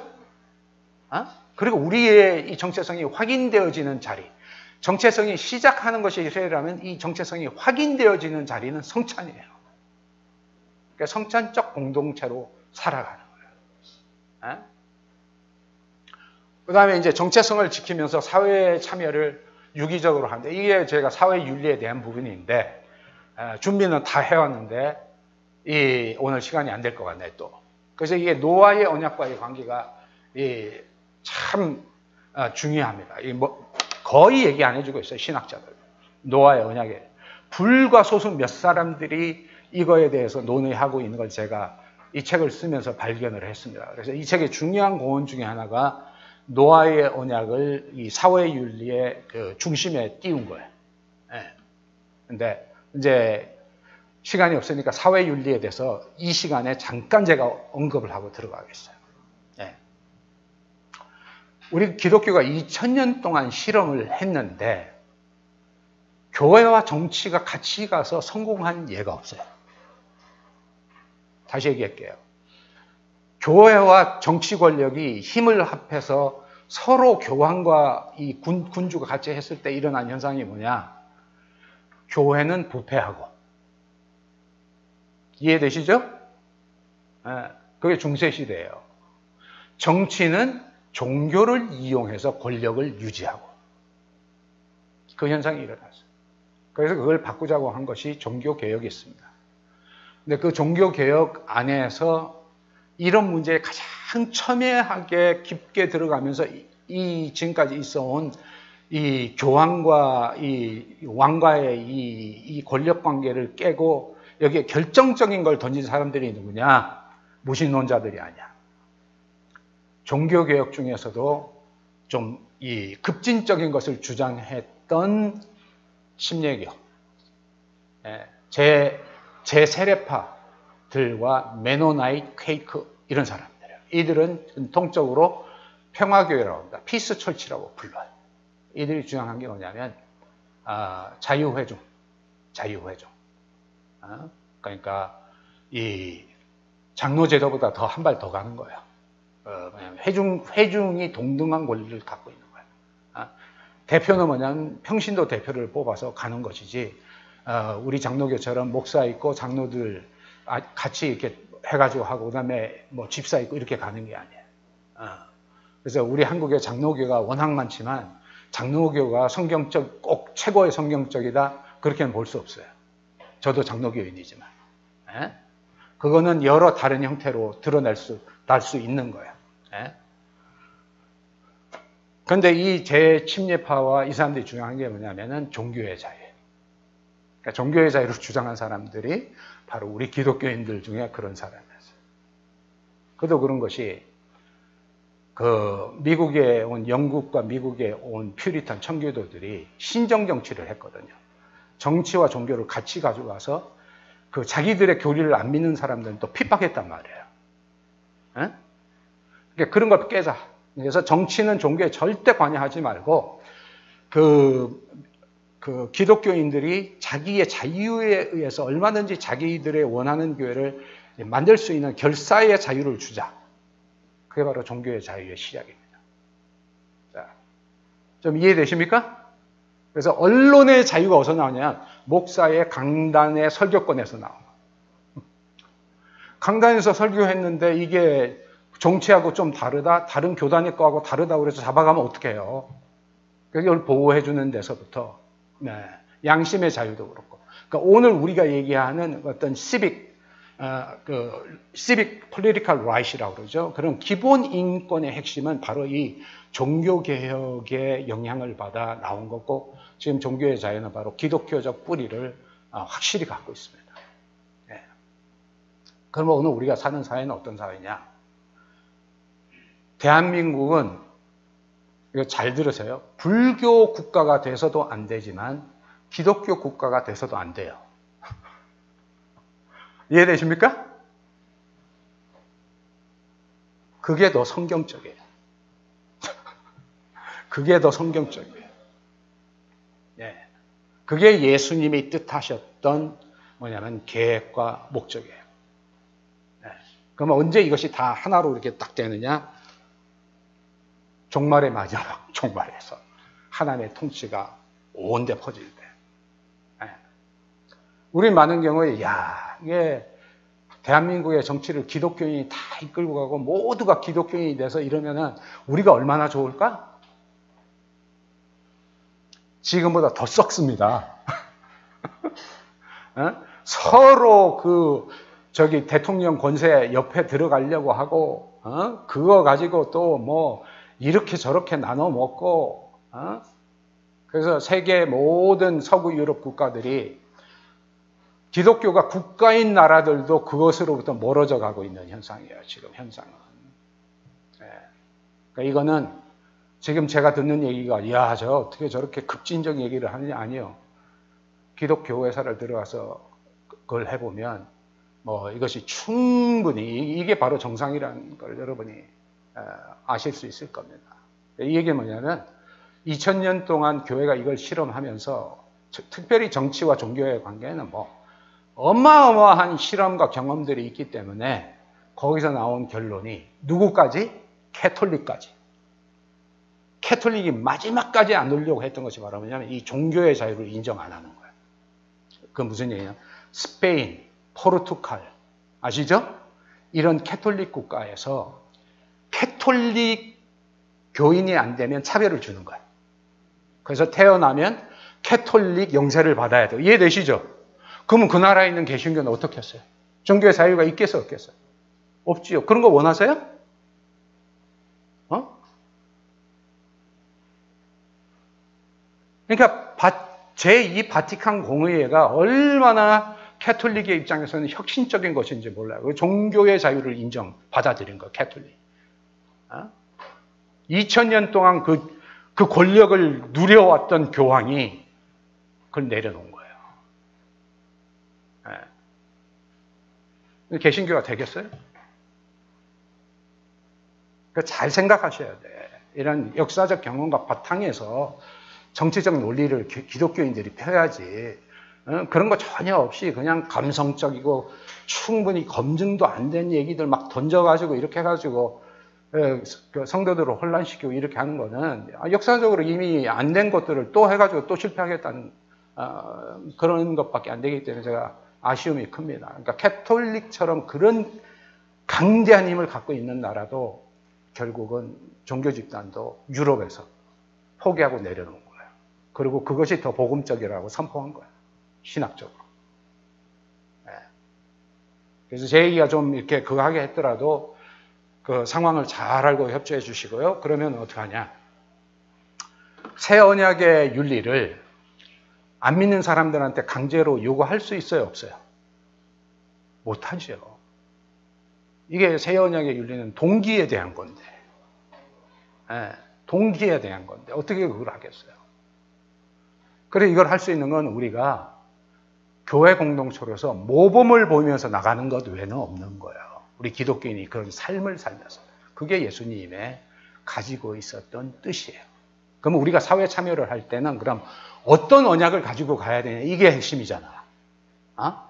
그 모세, 모세의 신의 산의 언약을 가지고 갈 거냐? 우리 많은 경우에 그렇게 착각을 하고요. 착각이라고 했어요. 그게 지금까지 있어왔던 전통적 켈비니스트들의 가지고 있었던 많은 입장이에요. 모세의 십계명을 가지고 전체가 아, 이 어? 기독교인이나 비기독교인들이 이렇게 이렇게 이렇게 해야 된다 이런 입장을 하는데 그거는 어, 시, 그, 신학적으로 정, 정확하지 않아요. 그걸 제가 비판하면서 나온 게 이 책이에요. 거기에서는 여러 문제가 나와. 거기서도 신정주의가 나올 수 있어.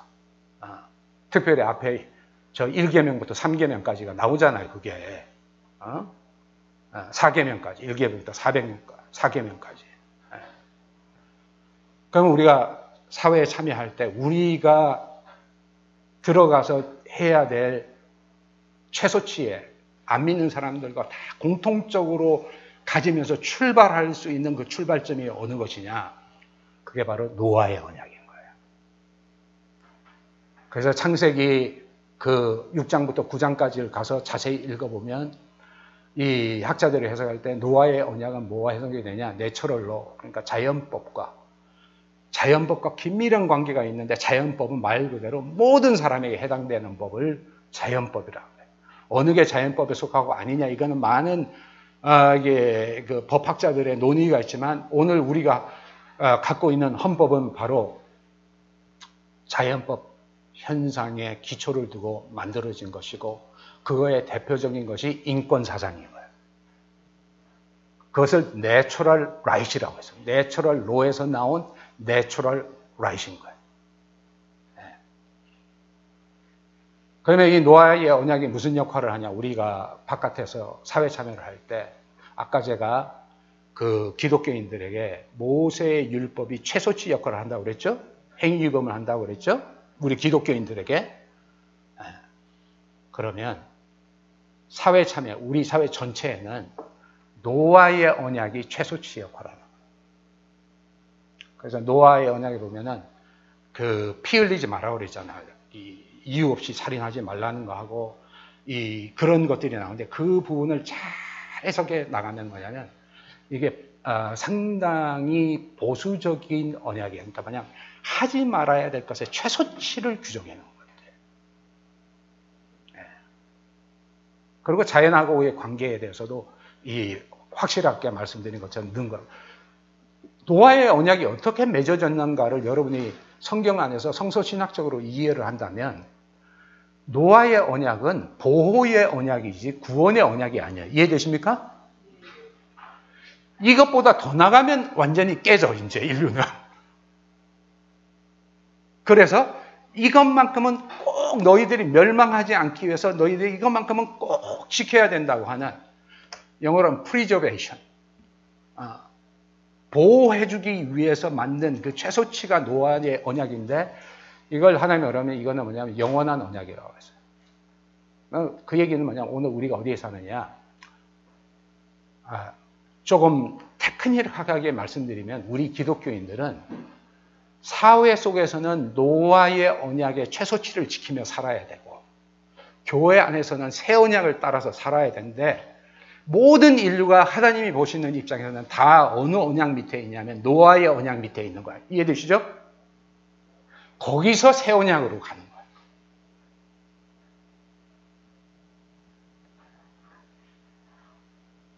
그래서 사회 참여할 때 이 노아의 언약과 자연법의 이런 부분들을 잘 이해하시고 참여를 하면 거기에서 어, 무리가 없는 상당히 건전하고 건강한 사회 참여가 이루어지고 이 노아의 언약을 많이 강조는 안 해요. 캐톨릭은 이 언약을 언약 사상을 많이 강조 안 합니다. 그렇지만 자연법 사상은 굉장히 강조해요. 그래서 캐톨릭의 이 자연법 사상이 굉장히 강하기 때문에 대체로 사회 참여에 무리가 없어. 이, 이게 많이 발전이 되어 있기 때문에. 아. 우리 개신교는 어, 최소치의 노아의 언약을 지키고 그 다음에 최대치의 예수님의 새 언약을 향해서 우리가 계속 나아가도록 불림을 이룬 겁니다. 자, 교회 안에서는 최소치의 모세의 언약을 지키고 예수님의 새 언약을 지켜야 되듯이, 예. 그러니까 모세의 언약은 노아의 언약보다도 조금 더 좁고 구체적인 거야. 왜 그러냐? 이스라엘 백성한테 준 거잖아요. 노아의 언약은 노아의 후손한테 줬잖아요. 모든 인류에게 준 거예요. 네. 뭐더 들어가서 제가 할 얘기들이 여러 개 있지만 그래서 바운다리 노아의 언약은 영어로 말씀드리면 바운다리 이걸 넘어가면 안 돼 사회에서 대신 예수님의 새 언약은 아, 아, boundless예요. 영어로 제가 이게 bounda boundary boundless boundless가 뭐냐면 이거는 제한이 없어. 자기 희생에 무슨 제한이 있습니까? 그죠? 어? 어? 이웃 사랑에 무슨 제한이 있어요? 어? 어? 그렇게 나가는 그러니까 요거를 잘 현실에 맞게 실천했던 사람이 미국에서 누구냐? 말틴 루터 킹 목사예요. 거기서 비폭력주의가 나온 거예요. 사회의 부정과 질서를 바로잡되 어떤 방법으로 원수를 사랑하고 비폭력적으로. 예. 그래서 미국의 대통령 아니고는 유일하게 워싱턴에 그 마르틴 루터 킹 목사님 기념관이 그 워싱턴 몰 그 주변에 있는 겁니다. 네. 그뭐 자세한 부분은 더 들어가서 이제 새 부대로 제가 가는 거 10분 정도 좀 넘게 얘기하고 마칠게요. 자, 갑시다. 아, 자, 제가 읽어갈게요. 어. 자, 이 부분만 얘기할게요. 기독교 윤리는 철저하게 새 언약을 기반으로 하고 새 언약의 이해는 구약의 언약 이해를 바탕으로 해야 된다. 이게 제가 지금 두 번의 한 강의의 핵심을 정리했습니다. 새 언약적 근거가 명확해질 때 기독교인들의 정체성도 분명해지고 그 다음에 윤리성과 목적도 뚜렷해진다. 그 다음 넘어가죠.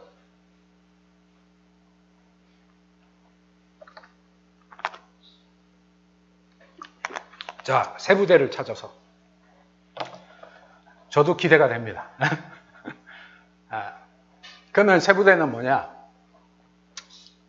새 언약은 새 공동체를 의미하는 거예요. 근데 이 공동체는 어떤 공동체냐? 우리 한국적 표현으로 하면 혈연지연, 학연, 남존여비가 뭐냐면은 이 없어지고 한 사람 한 사람의 능력과 그 사람들의 정체성이 살아나는 공동체. 한 사람 한 사람이 다 하나님의 자녀라고 하는 정체성을 갖고 뭐에 의해서 교회 안에서 활동하느냐? 그 사람의 은사와 능력에 따라. 그게 바울의 교회론이었어요. 고린도전서 11장에서 성찬에 대한 건데 부자들이 와서 먼저 먹어가지고 사도 바울이 노발대발했죠. 그 이유가 뭐냐면 이 새 언약의 공동체를 깨기 때문에 그러는 거예요. 예, 그 정신과 어긋났기 때문에 그런 거예요. 예. 음. 그래서 이 공동체는 이 모두를 포함하고 그 다음에 평등적이고 그 다음에 뭐냐면 상호 교감적이고 예. 아까 말씀드린 것처럼 의와 사랑과 능력이 살아있는 교회. 이해되시죠? 멤버 하나하나가 상호 간의 의를 지키고 그 한 사람 한 사람의 자유와 인권을 존중하면서 거기서 형제 자매를 통해 이루어가는 공동체. 크기는 상관없어요. 예수님은 크기에 초점을, 크기는 상관없어요. 음, 그것이 바로 성찬적 공동체예요. 자, 제가 왜 이게 평등 얘기하고 남자, 여자 이런 얘기하면 우리는 아직 상당히 그 가부장적인 것 때문에 이게 감이 안 들어오는데 미국에서는 이게 아주 그냥 평균입니다. 평균. 어? 평균일 뿐만 아니라 지금 30대, 40대 밑에는 이게 그들의 가치관이에요. 우리 지금 위의 가치관은 너무 가부장적이에요. 여기 저, 저 장로님들도 계시고 목사님들도 계신데 그거에서 하지만 이러니까 참, 참 죄송합니다. 자꾸 교회가 꼰대처럼 보이는 거예요. 젊은 사람들한테. 예. 예? 남자가 목사인 것이 죄라는 얘기는 절대 아니에요. 저도 남자잖아요. 그죠? 그렇지만 이런 부분을 성경의 정신 속에서 안 가져가면 30대, 40대 그 밑에 있는 사람들에게 우리가 친화력 갖기 힘들어요. 아, 맞아요? 틀려요? 역시 여자분이에요. 아, 집에서도 아버지가 꼰대 노릇하면 자식들이 멀어지잖아요. 에, 에. 왜 성찬적 공동체냐? 성찬에 아니 학벌별로, 부자별로 누가 성찬 먼저 받습니까? 얘기해 보세요. 성찬 받으러 나올 때 어, 계급별로 다 나와서 받습니까? 아니잖아요. 모두가 동등하게 참여하잖아요. 네. 그러면 두 번째, 어? 장로님이라고 떡 두 개 받고 포도주 숙잔 마시고 그렇게 합니까? 아니거든요. 지금 교회 안에 갖고 있는 세속적 이 계급 의식은 잘 들으세요. 네, 제가 양심과 제 신학과 이걸 걸고 교회 안에 있는 계급적인 그거는 예수님의 세원약과 하나님의 나라와 일치되지 않습니다. 일치되지 않아요. 네, 그걸 의식하면서 못 깨뜨려 나가면 여러분의 영성은 그만큼 아, 발전하기 힘듭니다. 우리가 거기까지 못 가, 왜 발씻겼겠어요? 예수님이 마지막 만찬 때발 씻긴 게 뭐예요? 어? 그거 뭐, 어? 부활절 전 그 예수님의 만찬 때 한 번 목사님이 나와서 폼 잡고, 어? 대중 앞에서, 어? 보라고 발 씻으라고 그렇게 한 게 아니잖아요. 영성이지. 어? 그래서 교회 안에 차별을 없애기 위해 여러분들이 많은 노력과 애를 쓰고 성도들을 그렇게 가르치면서 나가야 되고 그거에 대해서 신약에 특별히 야고보 선생님이 어떻게 얘기했어요? 부자가 오면 앞자리에 앉으십시오 하고 가난한 사람한테 넌 왔든지 서든지 네 맘대로 하라. 어? 청년들이 왜 화나요?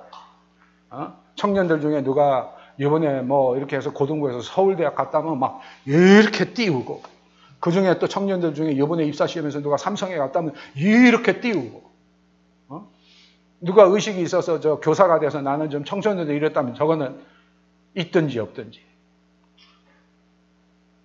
세상적 가치예요. 아. 그래서 저는 미국에서 아주 이, 이거 하고 아주, 어? 어? 새 언약의 공동체를 그런 식으로 성도들을 양육시키면서 키워가야 젊은이들과 여성들과 그 다음에 뭐냐면 이제 홀로 사는 사람들이 들어올 자리가 생겨. 어? 혼술, 혼밥, 뭐 혼자가 얼마나 많이 붙습니까? 그 사람들이 교회 들어왔을 때 아, 여기 와도 마음이 편하고 내가 여기 있더라도 공동체를 느끼구나 그렇게 가는 겁니다. 이게 새 언약을 적용시키는 거예요. 네. 네. 그 다음에 이 공동체는 해방과 구속의 경험을 가지고 회복의 약속을 믿는 공동체예요. 네. 교회는 이 새 언약을 살아냄으로써 하나님의 나라가 어떤지를 세상에 보여주는 겁니다. 이걸 살아냄으로써 빛과 소금이 되는 거예요. 그리고 교회 사역은 하나님, 인간, 자연이라는 새 언약의 연대 속에 존재합니다. 다음 넘어가죠. 네.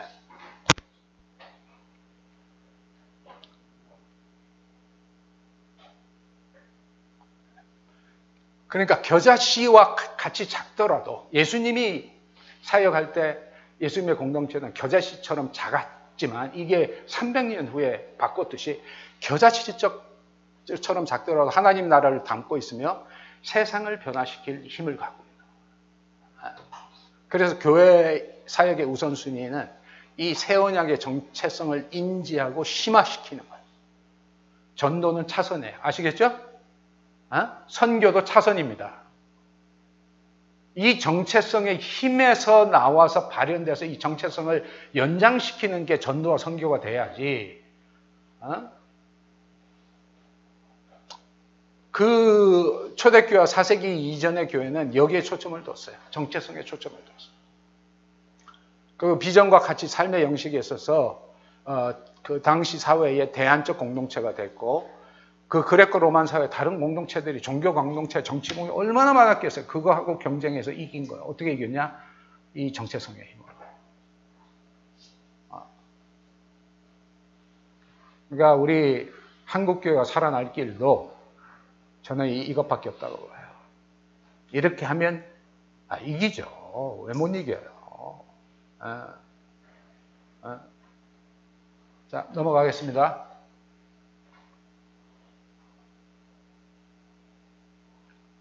언약적이라는 것은 하나님에게 신실하고 예, 그리고 사람에게 신실하고 자연에게 신실한 약속을 지키는 신실하면 약속을 지키는 데부터 출발합니다. 아, 그리고 아까 제가 동기와 행위규범 얘기한 것처럼 이 언행일치 쪽으로 가야 돼. 지금 20대, 30대에는 이 언행일치의 모습이 안 보이면 아, 20대, 30대가 그대로 그냥 한마디로 얘기하면 팽시켜버립니다. 그러니까 어, 언행일치로 나가는 교회가 돼야 돼요. 아, 눈앞의 이익과 성과를 추구하기보다는 그러니까 이익을 위해 공리적으로 어, 결과를 위해 뭐 수단은 가리지 않고 하는 걸 공리적으로 하기보다는 항상 언약의 정체성과 핵심 가치와 그 원칙의 범주에서 움직여야 돼. 그리고 사랑 공의 능력을 고루 배양하고 교회 안에서 고루 배양하고 조화시키며 그다음에 뭐냐면 수평적이고 횡적이고 그다음에 관계적인 교회를 만들어야 돼. 교회의 직분은 수없이 들으셨을 거예요. 직분이 이제 계급이 아니다. 맞죠? 어? 그런데 우리 실제로 보면 계급으로 이게 움직여 간단 말이에요. 그럼 이 계급을 깰 수 있는 사람은 누굽니까? 이 계급에 있는 사람들이 내려놓는 것밖에 없어요. 어? 섬기는 모습을 보이는 것밖에 없어요. 근데 섬기려면 뭐가 있어야 되냐? 정체성의 내공이 있어야 돼, 섬겨. 말로 섬겨지는 게 아니에요. 정체성의 내공이 있어야 섬기, 섬기게 되는 거예요. 그래서 제가 정체성에 대해서 두 개 설교를 했는데 두 번째 설교가 정체성의 내공화예요. 그건 한번 들어보시고 여러분이 한번 생각해 보세요. 권위주의, 지연, 혈연, 학연의 한계를 계속 극복해야 돼요. 예. 그래서 여기 대전에 여기 대전 신학교에서 오신 분들 이자 무슨 목사님? 예? 예, 이자임? 이, 예, 이자임 목사님 그 마부였고, 어, 그 주인이었던 사람이 장로였는데, 어, 어 이장임 목사님이 총회장을 세 번 하고 그런데 그 거기에 장로로서 자기 옛날에 상전이었던 사람이 그렇게 한 것이 그 굉장히 미담으로 들려 그게 기독교인 거예요. 아, 그 이장익 목사님의 얘기가 왜 오늘까지 전해지겠습니까? 총회장 세 번 했다고? 네. 이자익 목사님보다 더 훌륭한 분이 그 위에 저 상전했던 분, 어? 그 이자익 목사님 섬겼던 그게 우리 그게 기독교의 아름다운 거예요. 언더우드 선교사 그 가정이 다 제가 언더우드 선교사님 증손자들을 만나고 같이 이사회 활동도 하고 그런 분들이에요. 연세대가 얼마나 큰 겁니까? 그거 한 푼도 안 가지고 갔잖아. 이분들은 진짜 미국 중산층보다도 조금 떨어진 삶을 사시더라고. 교회도 크지가 않으니까. 어? 그게 기독교 정신이고 그거 감동 안 받을 사람이 없지. 그런데 우리는 교회 혈연 지연 학연이 완전히 피라밋이 돼 있고 그다음에 돈이 완전히 피라밋이 돼 갖고는 이게 겉은 기독교고 안으로는 뭐 한마디로 제가 말씀드린 이게 그렇게 살아가는 걸 뭐라 하냐 애국적인 거야. 바로의 시스템이야. 바로의 시스템. 힘의 논리가 지배하는 사회. 바로의 시스템. 뒤집으면 마귀적인 속성상 마귀가 지배한다는 얘기가 아니고 예?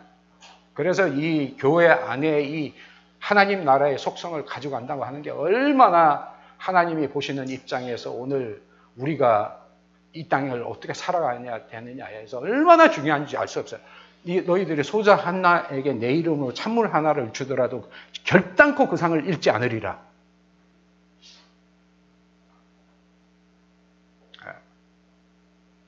그렇게만 교회가 만들어 보세요. 어?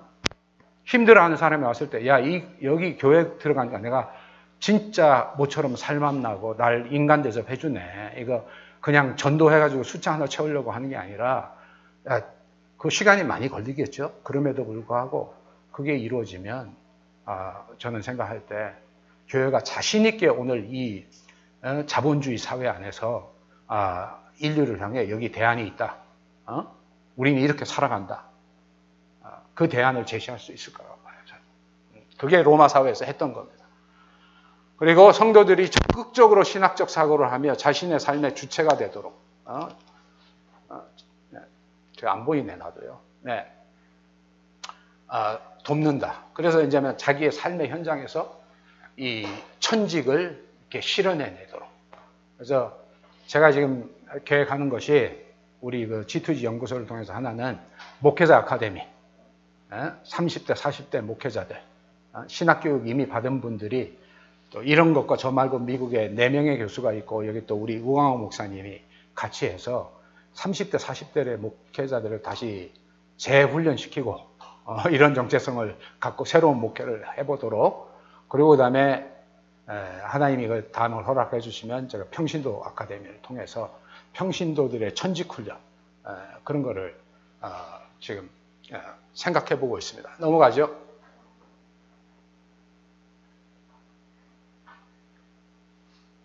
예, 자, 내가 요거 설명하고 이제 아, 지금부터 한 10분 정도 하고 끝내겠습니다. One I 5F입니다.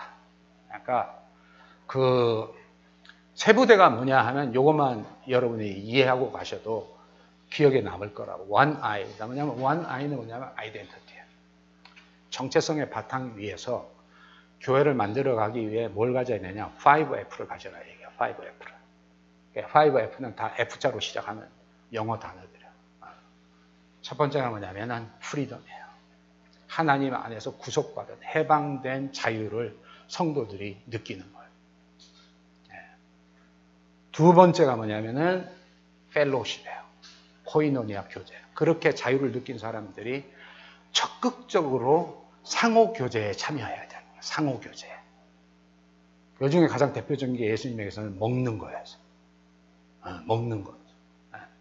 그러니까 여러분이 요즘 사회는 이 혼, 혼밥, 혼술, 뭐, 혼, 뭐, 어, 그렇기 때문에 외롭고 고독사가 많고. 그러니까 의도적으로 펠로십을 잘 지혜롭게 창출해야 돼. 그래서 저는 뭐 교회 안에 탁구부 만들고 뭐 어, 이게 하이킹하고 뭐 이거 저는 굉장히 좋은 거라고. 그래서 저도 어떻게 하냐? 어, 제가 하는 것 중에 하나는 이 학생들하고 저는 하이킹을 많이 갑니다. 내가 좋아하는 게 하이킹. 그래서 어떤 때는 한 명 데리고 가고 어떤 때는 세 명이 가고 그리고 갔다 온 뒤에는 같이 라면 끓여 먹고 예? 이런 방식을 통해서 계속해서 이, 이, 이 측면의 관계를 끈끈하게 이게 뭐냐? 바로 언약에 있어서 친밀성과 자유소통의 측면을 교제를 통해 기피해 가는 거예요. 네. 세 번째가 펠로시 가야 될 방향이 뭐냐면 프렌십이에요. 네.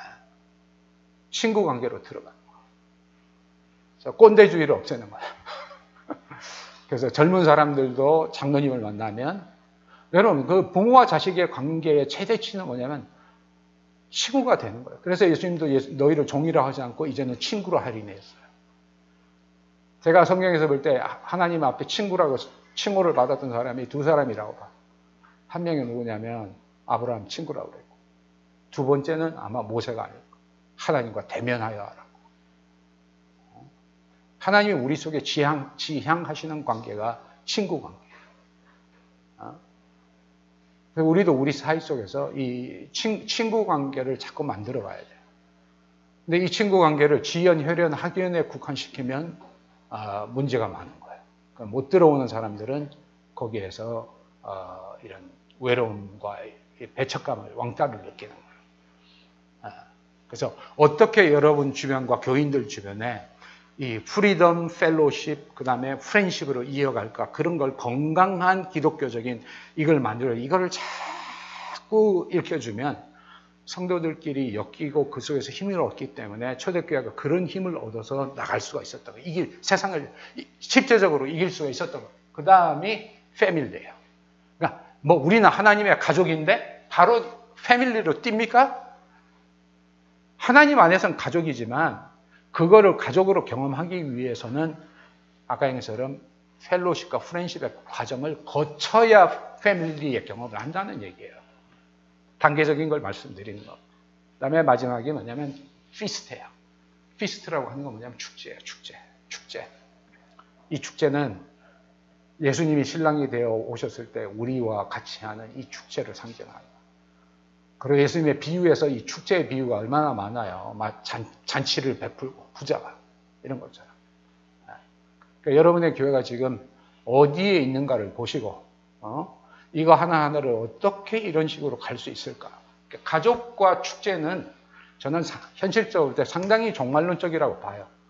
이미 이루어져 있지만 저거 이루는 거는 참 아, 상당히 힘들죠. 쉽지 않지. 초대교회는 이루었었죠. 서로 나누고 그렇지만 그거 어느 날 이상적으로 우리 해보자. 안 돼요. 왜? 왜냐면 우리 이 내공이 없거든.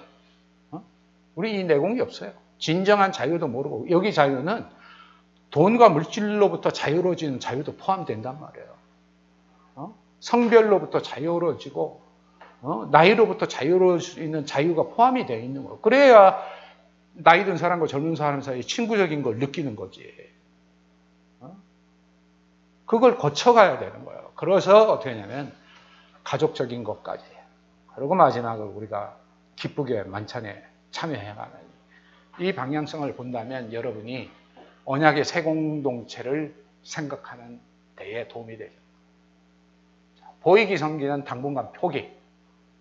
아, 그리고 뭐냐면 당분간 정체적 정립과 제자 훈련에 초점을 둬서 다시 교회를 안으로부터 다시 세우는 역사부터 시작하자 이게. 예.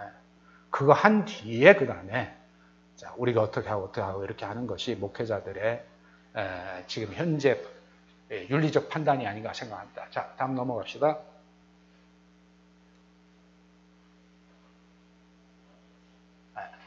그 다음 넘어갑시다.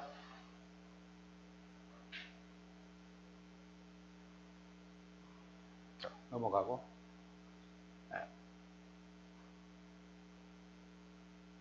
네. 그러면 새한역적 입장에서 본 제자도는 어떻게 하냐? 새한역을 바로 깨닫고 몸으로 실천하는. 은혜에 감사하며 이 은혜를 의와 사랑과 능력으로 표출하는. 그래서 의는 관계의 틀이고 사랑은 관계의 내용과 목적이고 능력은 최대치의 자기 발전과 타인 발전을 위해서 노력하는 겁니다. 아. 그래서 항상 하나님과 이웃, 자연을 포함해서 의의 관계로 유지, 발전, 심화하고 우리가 해방과 회복의 궤도 선상에 있다는 걸 늘 기억하면서 아, 언약의 핵심 가치를 하나님 나라의 가치로 보고 실천해 간다. 교회 안은 물론 사회 안에서도 언약의 사람으로 살아가며 우리가 살아가는 모든 사회 조직과 기관을 언약적 공동체로 이해하면서 그 안에서 제자도를 실행해 간다. 자, 모든 사회 기관을 언약적 공동체로 한다는 건 이게 사회 윤리의 부분인데 시간이 없어서 더 이상 못 하고요. 그 다음 넘어가서 이제 결론 어, 다돼 갔습니다.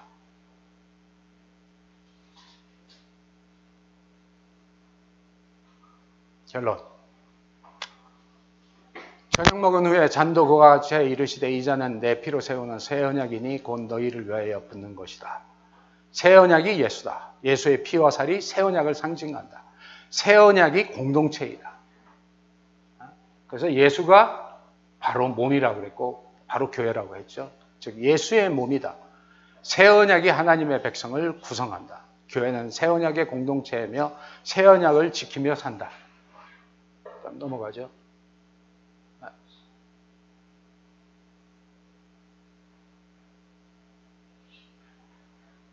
언약은 하나님과 이웃과 자연과 공동체 만들기를 언약 어, 의미하고 새 언약은 바르고 참되고 화해된 관계를 상징한다. 언약은 어, 새 언약은 하나님이 주신 인류의 상생의 기본 틀이다. 네. 지금 제가 여기 마지막으로 쓴 것들이 이해가 되시면 여러분은 강의를 잘 들으신 거예요. 그죠? 네, 잘 들으신 겁니다. 네. 그래서 이제 제가 3분 동안 네, 남은 거 정리하겠습니다. 새술이 뭐냐? 어, 감을 잡으셨을 거예요. 그죠? 네. 세부대는 뭐냐? 감을 잡으셨을 거예요. 네? 새 언약이 예수고 예수가 새 언약이며 예수가 우리의 새술이고 예수가 우리의 새 부대입니다. 예수를 새 언약으로 해석하고 새 언약을 예수의 삶과 죽음과 부활을 통해서 해석하게 되면 거기에 진정한 복음이 뭔지 여러분 속에 다가올 거라고 생각을 합니다. 그래서 오늘 우리가 해야 될 일은 아까 말씀드린 것처럼 아, One I 5F 정체성을 바로 세우는 일부터 교회 안에 시작해서 교회 공동체를 5F 속에서 잘 세워가시면 하나님이 착하고 충성되란 종아. 그 얘기 뭐냐면 내 언약을 잘 지키는 종아. 어? 네가 수고했다. 하나님 이 칭찬이 오늘 우리에게 저는 주어질 거라고 믿고 이게 저는 하나님의 방법이라고 믿기 때문에 이 방법으로 하면 뭐 교회 신뢰도가 아무리 땅에 떨어졌더라 하더라도 하나님이 사람을 보내시고 이걸 통해 자립하고 일할 수 있는 어, 그런 교회로 저는 만들어 주실 거라고 믿습니다. 예. 예, 두 번에 걸쳐 강의 열심히 들어주신 들어주신 여러분들께 감사하고요. 또 우리 자리를 제공해 주셨던 우리 대전 생물결교회 대전 충영교회 감사드리고 이모 저모로 또 식사 후원해 주시고 도와주신 아, 여러분들께 예, 진심으로 감사드립니다. 감사합니다.